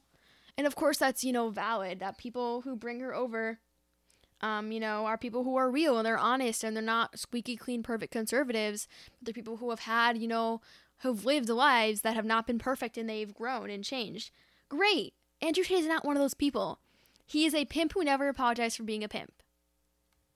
Those are two different things. He's not, you know, when I in my youth, these are the things that I did and I worked on myself and I went off the internet for 5 years and I changed and I grew and I apologized to everyone involved and I own up. No, he literally never even apologized. He says it wasn't that bad. So no, that's not a flawed person who's conservative. Who she, she doesn't say he's conservative, but he, that isn't a flawed person. Should be a role model for conservatives. Okay, so yeah, that's kind of a straw man argument because she's basically misdirecting it. She's she's misdirecting the criticisms. You know, people saying he's not perfect, and then her, you know, pounding at them by saying, "Well, we weren't brought over. I wasn't brought over by perfect people," but really, she's not getting at. She's not actually refuting the fact that when we say he's not perfect, we mean he's a pimp who never apologized for being a pimp. Um. Okay. Then she says. This I didn't like. I just thought it was in bad faith. She talks about Meghan McCain. She says, "Well, Meghan McCain had like a really perfect life, and we're not really learning from people like her as much as learning from flawed people." And I just think you can learn from everyone. I understand her point, but I think you can learn from everyone. I think everyone is in your life for you to learn from them and grow because of them. Um, so the idea that because she had an easier life than someone else that we can't learn from her is wrong. I understood what she was saying that, you know, we learn from flawed people the most because, you know, they grew so much, but um I don't know. I thought it was just in bad faith. Um again, he uses this language. He says what he did was slightly immoral perhaps. Slightly immoral perhaps. Slightly immoral perhaps. No, he doesn't understand how bad what he did was and that is clear. Um okay, then he makes t- Tate makes the point that you know conservatives are pretty boring. They stay at home. He's like, I have fast cars and pretty women, so young boys listen to me because I'm cool. And my argument to that is, yeah, you're right. That's why people listen to you because you're cool. But then Candace kind of agreeing with that is wrong because we can make conservatism cool. We can say, you know, you can like fast cars, you can like nice things. You don't have to be a materialistic jerk. They're two different things. There are lots of people who are totally moral in their lives who, you know, also have fast cars and also are cool, but they're not immoral. You know, having 15 million girlfriends is wrong. So, you know, this notion that we should listen to him because at least he's he's drawing in young men. No, but what is he drawing them into? Something that looks like conservative but is a wolf in sheep's clothes and is not actually conservatism. So why don't we just make actual conservatism cool? I think the Daily Wire is doing a great job at that, you know, making actual movies with, that draw people in that don't really shove the values, just draw people in and then they can, you know, see the people behind these movies and see how they live their lives. I think it's cool, you know, the way some of these conservative commentators live their lives and how they raise their kids. And you don't have to be immor immorality, yeah, is attractive. Doesn't mean it's right you know, there's nothing wrong with showing off your cars and everything, but without the the proper lifestyle along with that, it's not good that people are attracted to you. And it's it's a bad thing because what they're being drawn into then has no substance. Okay. Then on a similar note, they talk about how, you know, this is culture versus politics, where, you know, he has the culture and politics isn't so interesting or something along those lines. And then my answer is no, we can make good culture but what it comes down to is good culture versus evil culture. So what you're showing is evil culture. What you're showing is not objective culture. No, it's wrong. It's bad culture. So we can show good culture and still draw people in with the culture. You know, we can make movies that are cool, but also don't give bad values. And then when you look into the people behind those movies and you find these role models, they're actually good people. Okay. He says, he mentioned something about how you should live by example. And for young men, you have to lead by example. And you can't preach to young men, you have to show them by actions. So, um, my question then is you want them to live your lifestyle? You just said lead by example because your lifestyle is not a conservative lifestyle. So, I don't know. And again, he doesn't claim to be conservative, but he claims to be a good role model for young men. So, I, his lifestyle to me does not scream young men should do this and we'll be good people. So, okay, I had some more points I'm going to skip for now because I, I'm trying to just get to the main things here. this was something that frustrated me a lot. So they're talking about the legal case and they're talking about how he's accused of sex trafficking. And again, I don't know if he's guilty of sex trafficking or, trafficking or not. That's not my point. But they had a conversation about sex trafficking that I felt was a little dishonest and ignorant. I don't know which one, but they start talking about, you know, how it's so silly that he's being accused of sex trafficking because, sec- you know, this isn't, you know, kids being smuggled across the border in back of trucks, whatever. And I think, you know, of course that's sex trafficking, and of course that's a massive problem. And you know, movies like Sound of Freedom, which I haven't seen yet, I hope to. Um, you know, movies like Sound of Freedom talk about that real issue, and especially with children, that is something we need to be discussing, and people from other countries. But when we're talking about sex trafficking, that isn't the only way sex trafficking happens. You know, forcing or manipulating someone into into doing sex work, into um, you know, doing whatever you want them to do is also sex trafficking. Doesn't have to be kidnapped off off the street. And this is a huge misconception about sex trafficking that you're just kidnapped off the street. This isn't how it happened most of the time. Everyone thinks it happens like the movie Taken. It doesn't most a lot of the time. That's not how it's happening, right? A, a lot of the time it's someone you know, you know, it's coercion, it's they they get to know you over time. You know, they become your friend. They become let's let's take Ghislaine Maxwell for example. And these were underage girls, that even makes it even worse. But even pretending, let's pretend they were weren't even underage. Um, you know, it's manipulating them. It's um, becoming their friend, right? It's saying, oh, you know, these are, you know, girls in vulnerable situations. You know, it's, oh, you don't have a dress for prom. I'll come buy one for you. Oh, come, come, let's, let's go get lunch together. Let's go get coffee.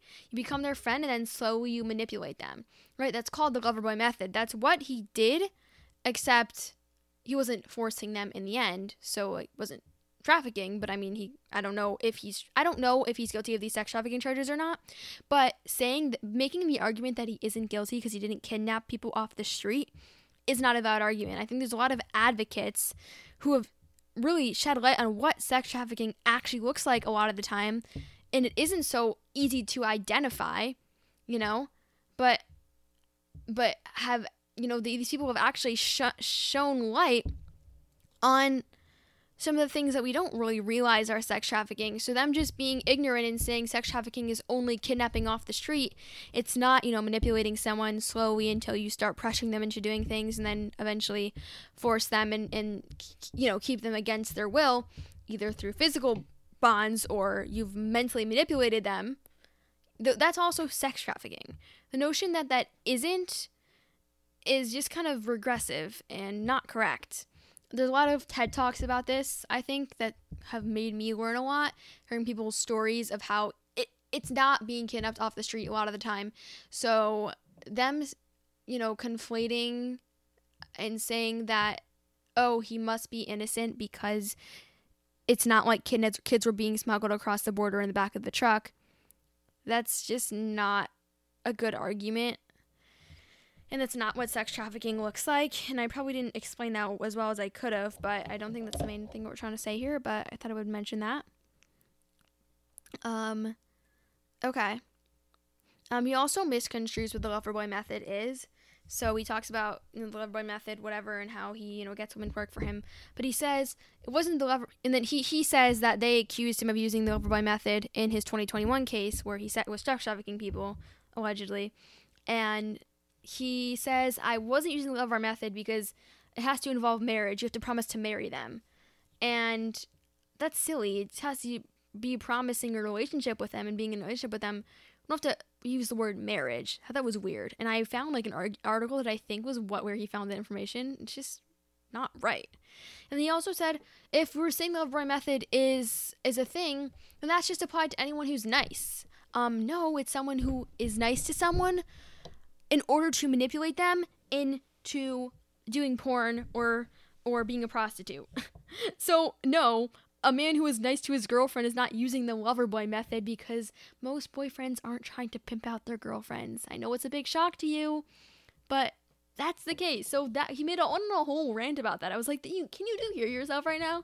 I wonder if he hears himself or if he genuinely has convinced himself that he's right.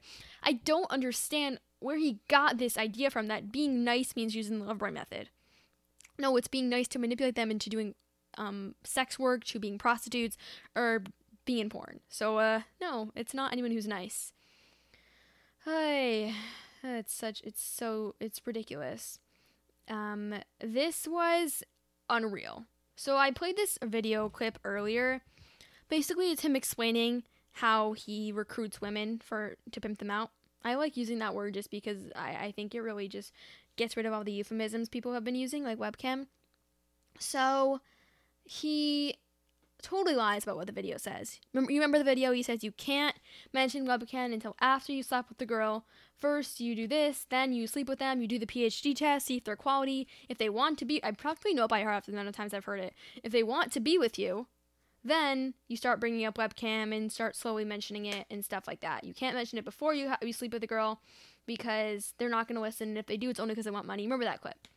So here, that clip, uh, either they played it right then or I don't remember exactly what happened, but that clip was what was being referenced. And he says that it was about how having a webcam company affects his romantic life. Meaning he think he he he tried to make it seem like he was saying that he would meet someone and he would be worried if they knew he had a webcam company, they wouldn't want to be with him, so he wouldn't mention it. I'm speechless because that is. He must think we are so dumb. We heard the clip, we know what you said. Spinning it into making it seem like, oh, you just happen to have a webcam company and you just didn't want your girlfriends to know because you didn't want those two parts of your life to be separate and you don't want them to like think badly of you because of it. No. Very clearly in the clip, you explain how you don't want them to know because you want to get them to do the webcam business and you want to pimp them out. You just wait until after you slept with them and after you build a relationship with them so they're more likely to say yes. You manipulate them. Loverboy method. I don't understand how he thinks we're so dumb that we would believe that. Oh my god. Um, also, they both mention how I think Candace she says this a lot. She says people don't allow you to grow up. You know, like of course when someone's ten year old tweet of them using uh, talking about something in a way that's considered offensive today or is actually offensive, you know, ten years ago. Um, and she says, you know, people will take that and cancel you because they don't let you grow up. Of course, that's totally true. And uh, someone who said the N word as a teenager should not be canceled today. People grow up, people are mature, immature, they make mistakes.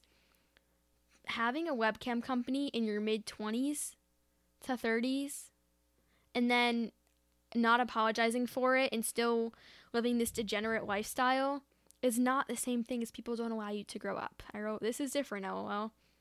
Also said he's trying to survive. I don't think he was. That's my hot take. Even if he was, that doesn't make it okay. It reminds me of AOC saying the looters just needed bread for their family. Like when people were looting all these stores during the BLM stuff, she's like, they just needed bread for their family. So we should be penalizing them and, you know, we should feel bad for them, etc. But then you look at the videos and it's just them literally raiding every single department store and stealing thousands of dollars worth of merchandise. And it's like the same thing here. It's like, no, you weren't just like, didn't just like have two people you were like pimping out just to make enough money to survive. No, you were making hundreds of thousands of dollars with a massive company pimping out people. That's not the same thing. Um, okay, he also says he wished he never made the videos. Um, he doesn't say he wished he never pimped the girls. I wrote, I wrote, what about wish he never pimped girls? Like, you're, you're regretting that you got caught is all I'm hearing from him. Ugh. um, it's, uh, uh, it's so bad.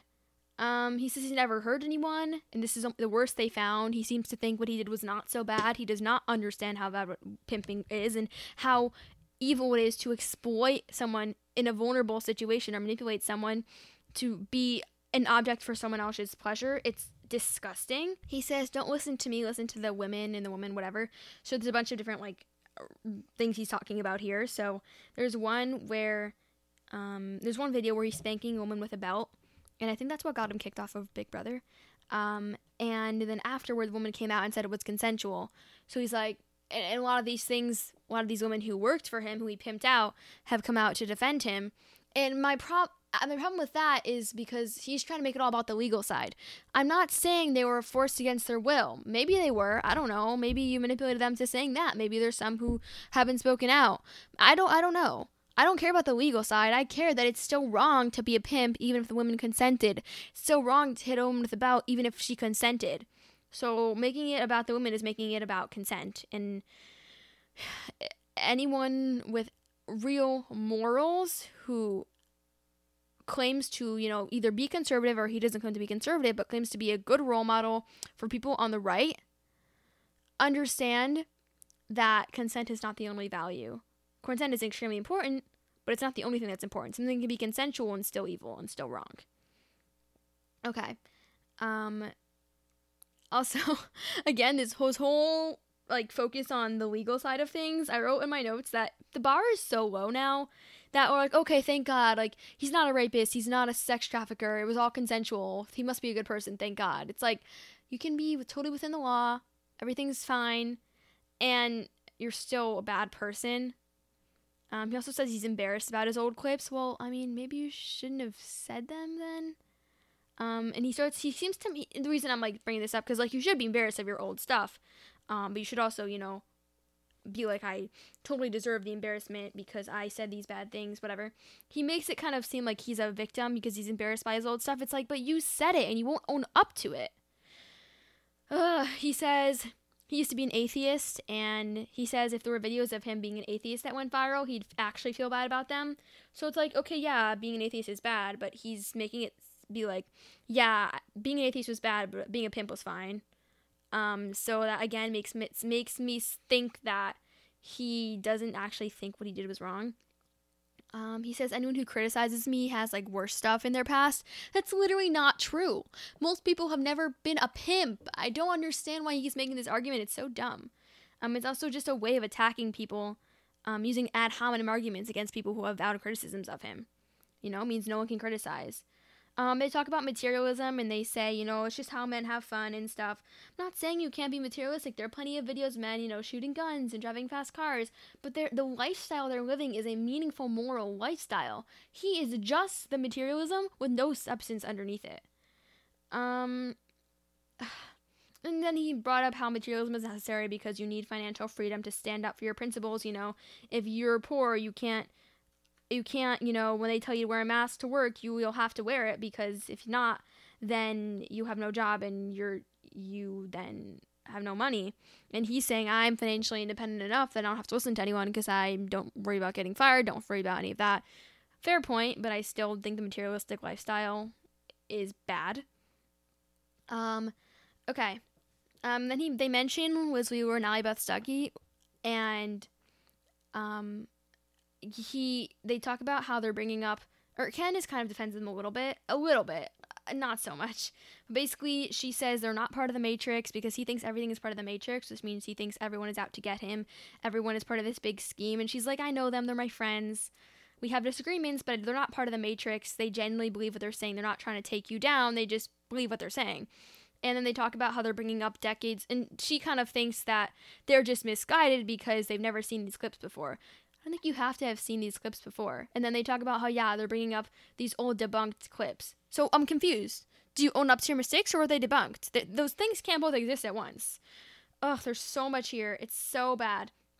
Also, um, yeah, he seems to think that everyone who he he says that everyone who criticizes him and all these people have bad intentions and they're jealous. They're not jealous. They have good intentions, and this is your way of de- decrediting, discrediting, sorry, everyone who disagrees with you and not actually listening to their arguments. He seems to think that everyone who criticizes him is like bashing him. Like he's like, I don't listen to these attacks. I never once listened to them. Um, Candace says like mentions Liz Wheeler's name and he goes, Who, who, who? And it's like so dumb and immature and like literally like a middle school girl. Um, but this he's like, Yeah, I don't listen to these attacks. I don't care, I'm too busy. And it's like one, you do listen to these attacks because you blocked Liz Wheeler on Twitter, and because you are so busy, you know, bashing these people who criticize you, but they're just bashing and criticizing are different. They're not being like, "Oh, he's so dumb," blah blah blah. He should go die. No, they're being they're giving valid criticisms of your ideology and your actions. So, critic any calling anyone who disagrees with you and criticizes you bashing you and just sending hate to you is so dumb. And again, is an excuse because you know what to answer them because they're right. um, yeah, that's that. he talks about how he's pro life, he's anti all the trans stuff, which is great, but then after a little bit, he kind of talks himself into a corner where he ends up saying that, you know, if someone is so desperate to destroy their own life, you know, destroy their child or to destroy their own body, then he kind of says, you know, I really have no way to help you. I'm just kind of feel like we should give up. There's not really anything we can do for them. He kind of says maybe it's like Darwinism a little bit, you know, like the ones who want to kill their own are killing their own, the ones who want to destroy their own bodies are destroying their own bodies, which means the actual, you know, people who are stable and etc. are surviving. That's just a terrible thing to say. Um, I think that these women need compassion. These people who are struggling with their identities need compassion. And that just saying that, yeah, if you want to destroy your own, destroy your own, is sad because we need to help them. Um, maybe that's more my personal opinion, but I did not like that. I thought it was a very kind of non sympathetic argument. And uh, it's just so bad. I listened to a few people respond to this interview. Candace made a follow up and explained why she interviewed him. It was just like silly. I did not agree with what she was saying, so I'm just gonna ignore that. It's whatever. Um, but one thing Liz Wheeler said that I liked was when she was talking about how, you know, he said that he just had to do this to survive, whatever. And she says that's so insulting to people who've had challenges in life. You know, he's saying, oh, I had to run a pornography business to survive. She says that's so insulting to people who have had actual, cha- like, meaning, like him, who've had challenges in their life and have found ways to overcome them and work hard without giving up their morals. You know, she's saying it's insulting for you to be like, yeah, in order to survive, I had to run, I had to run a pornography business, and then these people are like, no, I also was had no food. I was also hungry. I also was in a bad place in my life, and I was poor. But I stuck to my morals, and I fought hard, and I didn't start a pornography company. So yeah, she said that's kind of insulting to them, and I agree. I think that was a great point. So that was everything in the Candace interview, and really, I think that just shows how he's really tried to rebrand, but is failing at his rebrand because everyone knows he's just not being genuine. So yeah, that just kind of encapsulates his new era that he's in. It's weird. Now I need to do some final thoughts. um so number 1. The clear thing thing that become has become clear through this is that we need good masculine role models. Because right now people are flocking to Andrew Tate because they're having trouble finding alternatives. So I think one thing when we talk about that is we need to stop idolizing the celebrity. You know, your celebrities shouldn't be your role models. We can have, you know, positive influences who we see online, but the notion that your role models in life have to be celebrities is wrong. But there are definitely positive role models who are conservative. They might not seem as cool, but they're certainly doing cool things and they're shooting guns and they have cars and they talk about these cool things and i think we really maybe we do need conservative role models for young men. But let's find actual ones. Let's not settle for less because we have no alternative. Because what you're leading down leading men down is a path that will lead them to wrongdoing. Path that will not lead that is you know the red pill manosphere is where it's leading them this way of thinking. So and this you know this way of thinking about women this way of thinking about relationships about um, everything being for your benefit. Yeah. So that's my thoughts on on the role model part. Also we need to stop comparing him to jordan peterson. I think jordan peterson is a good role model. I think he definitely has his flaws and has struggled a lot in his life but the things he says really and yeah he's not as like attractive in the sense he's not like driving fast cars and he's not talking about women in like a cool kind of way, which is good, I think. Um, I don't like the way Andrew Tate talks about women or relationships or his materialism, but yeah, he's not as cool.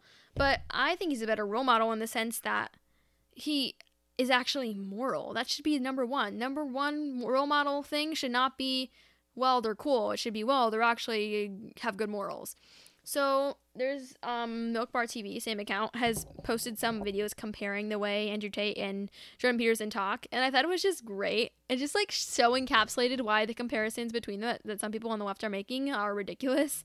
Um, there's one where they talk about how they they show how both of them talk about women women in relationships. So you see Andrew Tate being like, "Oh, I f this b word and I this and that and I sleep with this many women and you know I just need teach you to respect and all these like degrading things."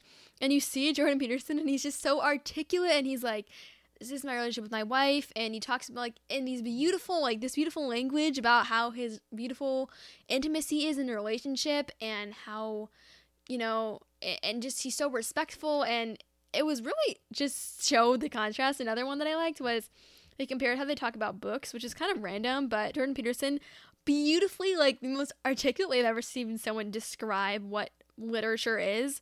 So talking about you know how these canon books these classic literature how they are a part of us because of the way they've influenced everything around us today and how you know starting with the original text the bible original you know influential text the bible and then how that influenced shakespeare and how shakespeare influenced x y and z and how we've kind of these classic books are a part of us because of you know they they live in the culture today. And i thought it was just like much more articulate than i could ever say. I wish i could play it. I just feel like i played way too many clips but it was great. It was just beautiful. And then it shows like andrew tate being like i don't read books because i'm too smart to read books. I need action. I need constant movement. I don't read books. Books are for dumb people. And it would just like show the contrast between the two of them and it kind of it makes sense that andrew tate doesn't read books. He is not the type to read books. Um, and i think he's missing out. And i think that he just he likes to seem like he's better than everyone else. So if everyone else needs to read books he doesn't need to read books. I think he would benefit by reading some books. Um um it's funny because that's actually funny because you remember the article right at the very beginning where it's talking about the red pill manosphere and it's saying these men are you know focusing on you know hysteria and they're and they're just whining about women and relationships etc but they really should just you know being finding meaning in things and you know being being given advice about relationships that's good advice and they should be reading Austen and Dostoevsky um and actually finding meaning in their lives. And I thought that was funny cuz you know it, it it it charts makes sense that Andrew Tate is talking this way about books when that's actually not going to lead young men down a good path. Um also one more thing about this is that people are naive and I think we don't realize that, you know, there have been master manipulators in history, cult leaders, influential politicians. They know how to manipulate you. So the notion that Andrew and Tristan Tate much, must actually believe everything they're saying and are actually being honest doesn't, like, it, it's naive because who's to say they aren't master manipulators? They seem to be based on the way they've talked about how they run their pornography business. So why are we all of a sudden now saying that they can't be manipulating us? There's no way that Andrew Tate was lying in his Candace Someone's interview. What do you mean there's no way? Of course there's a way. So that's one thing I wanted to mention. Now to conclude and to come back to that Twitter thread at the very beginning, you know, men and women are different, but they both have value to add. Red pill manosphere does not recognize that value because men are disenfranchised. People like Andrew Tate who exploit women don't see the value they add to relationships, and even if they cha- even if what what Andrew Tate says now is in contrast to that, you know, the, his old clips, which he were years of his life, which he has said were not that bad, you know, um, kind of paint a different picture, but we need to stop. Really, what I'm trying to say is we need to stop pitting the genders against each other.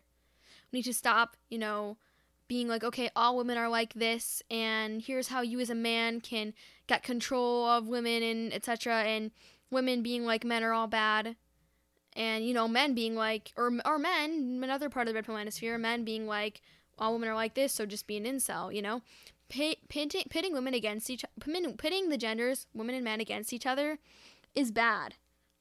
Tradition is the only thing that is going to save this society. People like Andrew Tate are not traditional and they pit men women against each he pits men and women against each other without even realizing it just by the way he talks about women and the way feminists talk about men none of these things are going to lead to a flourishing society to a healthy society to a moral society the only thing that will is embracing tradition rejecting all of this red pill stuff all of the feminism and going back to tradition nah, can't talk to tradition and seeing the unique role that men and women each uniquely play, not discrediting either of those roles, as the Twitter thread at the very beginning of this in the first part said.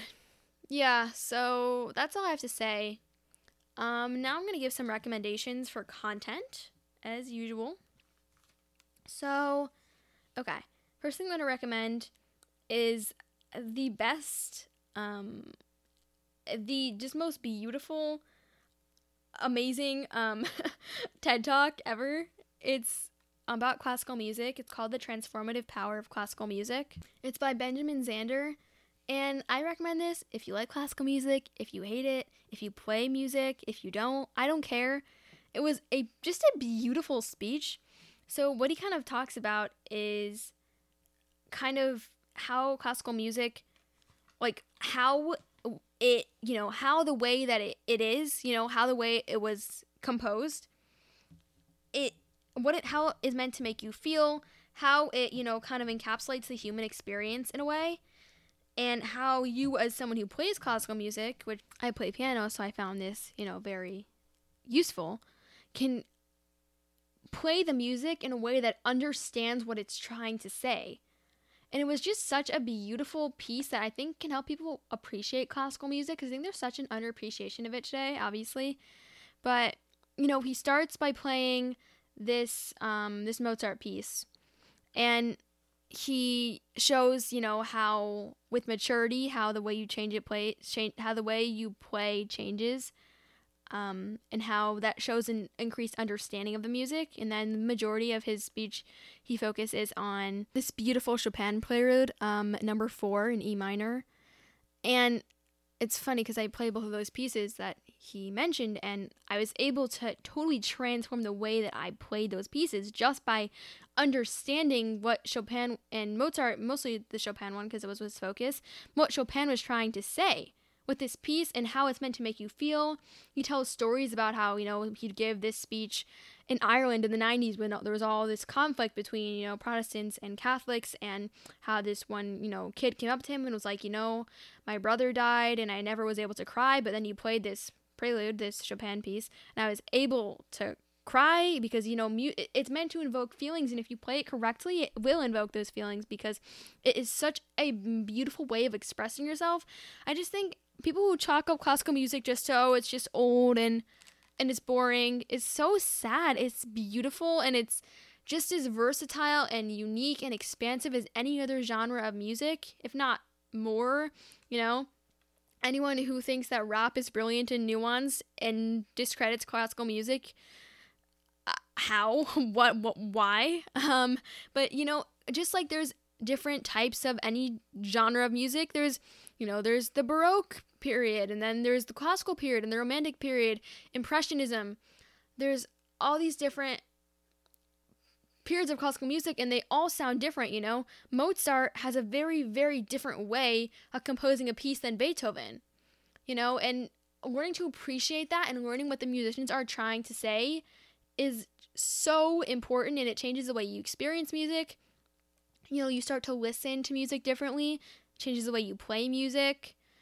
It, was just an incredible speech, and I highly recommend for everyone musician, non musician, plays five instruments, has never touched an instrument in their life. It doesn't matter. It was just a powerful piece about music and what it does for you as a person, does to your heart and your mind, and how you can play if you play to help express that. And it was just beautiful. And it's kind of funny because then I saw these like TikToks going around. I don't know if they're like it's an old trend or a new trend. I'm not on TikTok. I just saw these videos elsewhere and it just made me think of this this TED Talk. It's basically this TikTok where it's these people, you know, they sit and they're like trying to do homework at their desk, whatever.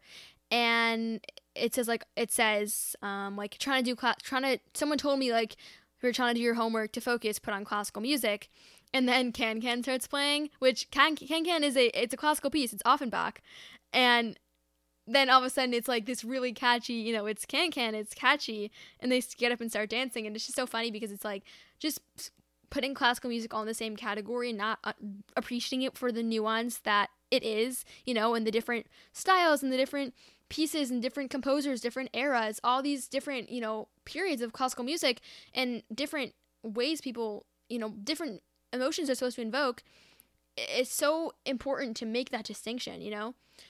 So I'm going to recommend a few I think just pieces that help helped me better appreciate classical music. I mean, obviously I've always appreciated it. I've played it and I still am learning it and I'm, you know, learning to appreciate it more in every every day but I want to um recommend a few like pieces that are like well known. I don't want to recommend. I mean, I mostly listen to well known things just because I mean I enjoy them.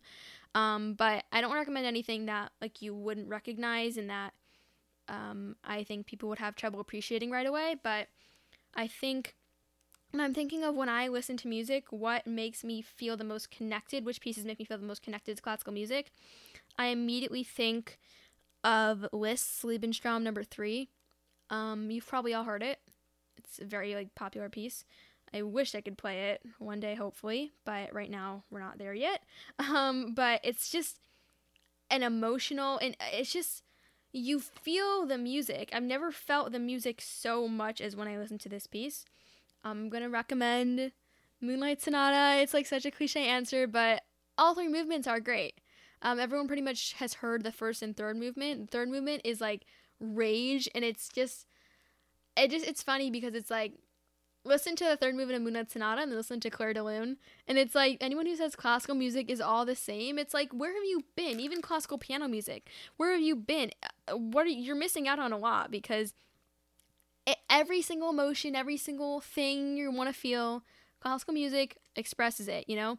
You listen to Chopin's Winter Wind Etude, and then you listen to an extremely peaceful, I, I don't know, sonata, and it's like, these pieces aren't the same, these styles aren't the same, these composers are all individuals, just like any musician today is an individual who has a unique style.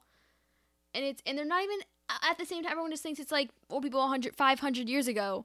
No.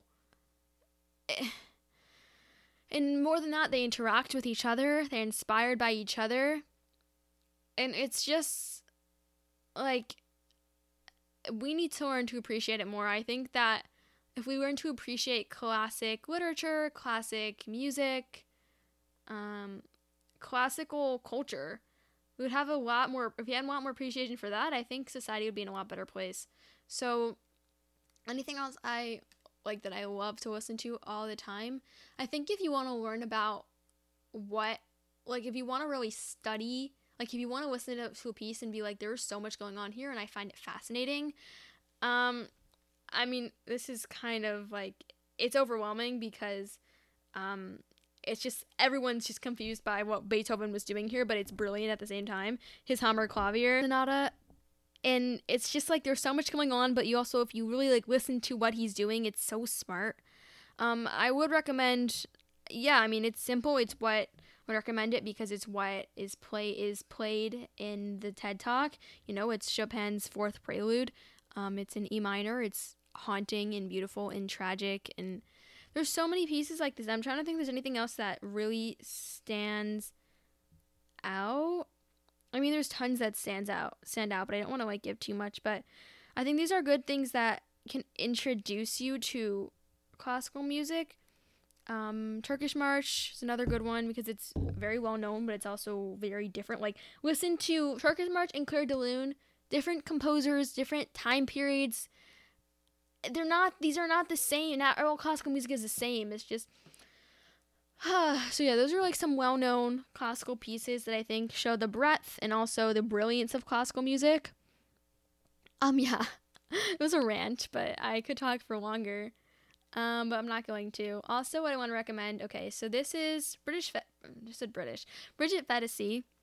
um i don't know if anyone's heard of her she's pretty well known she's like a commentator She's probably would describe herself as a classical liberal, but like anyone who was anywhere that isn't trans the kids, kill the babies, like if you aren't that, you're pretty much considered right today. So she's like probably would be considered a right wing extremist by anyone on the left. Um, but yeah, she's like normal, right? She's a podcast. So she also has a Substack, which is like you know she writes articles for, um, like on her own little like page basically. And around a year ago, she wrote this piece that like went super viral and a lot of conservatives were like celebrating her for it and i just thought it was so brave and beautiful of her to write um and i i feel like i shouldn't have used the like brave and beautiful because i feel like that's such a liberal thing like oh how brave and beautiful and whatever but like no i actually mean it um it's called i regret being a slut and she basically talks about how she fell into this you know like societal notion of hookup culture and was just totally involved in it and then she realized, you know, the harm it was doing her, and she realized that this this isn't something we should be encouraging young women to do. And it's just a really vulnerable, personal piece. I feel like I should read an excerpt from it just to convince you to read it. It's just like an article. It's like not even that long. Take you like five, ten minutes to read. And it's just like so brave of her to admit. You know, a lot of people will not admit their past mistakes. She just so openly admits her past mistakes and is committed to, you know, educating people about the realities of hookup culture. And it's it's just such a powerful piece and she's such an inspiration. She's I think one of like when I think of like people who just are inspiring even if I don't always agree with them, she's definitely up there. So I feel like I should read an excerpt from um from that. So it's just a very powerful piece. Um so she writes this is like just an excerpt of um, of the piece. I lost my virginity at 17 to my boss at a restaurant where I worked, and a year later, I experienced my first sexual trauma. I felt damaged and dirty, and I blamed myself. Everyone responds differently to these situations. I dealt with the overwhelming shame by becoming hypersexual and promiscuous. The culture was right there to pick me up and dust me off. I doubled down on being a proud slut and internalized the biggest and most damaging lie that love with sex is empowering. I basked in the girl power glow of that delusion for decades, weaponizing my sexuality while convincing myself I was full of the divine feminine. I was full of whatever, I'm not going to say it. I told myself that because I could seduce a man, I was powerful. But as Perry says in her book, women can all too easily fail to recognize that being desired is not the same thing as being held in high esteem. Deep down inside, I knew that that to be the case, but as a defense mechanism, I crafted a man eater persona. And then she goes on and she just talks about how, you know, she was so broken and really that's what the piece is about how she was so broken and she filled that void by just becoming so promiscuous because that was how she responded to it and the culture encouraged it. But really she was just really struggling and was unhappy in these relationships. And it's just a great piece and a very brave piece and conservatives were celebrating it for when it came out a year ago. And i give her a lot of credit for it and i think it's very cool um so this is four hours so i'm assuming that future st will have broken this into two parts um yeah uh okay um anyways i'm just gonna end this you know follow me everywhere i like still have my twitter and instagram like posted in like my description of the podcast I never like use the Instagram, but I do use the Twitter. Um, mostly just like I don't really post on it, but I occasionally maybe. Um, so maybe follow me there if you want. Um, but mostly, yeah, you just know to five stars, you know, re- review, rate, I don't know, all those things. Um, yeah, this has been a wild ride, and I hope that I was able to shine some light on this whole situation. Uh, yeah, bye guys. Thanks for turning right.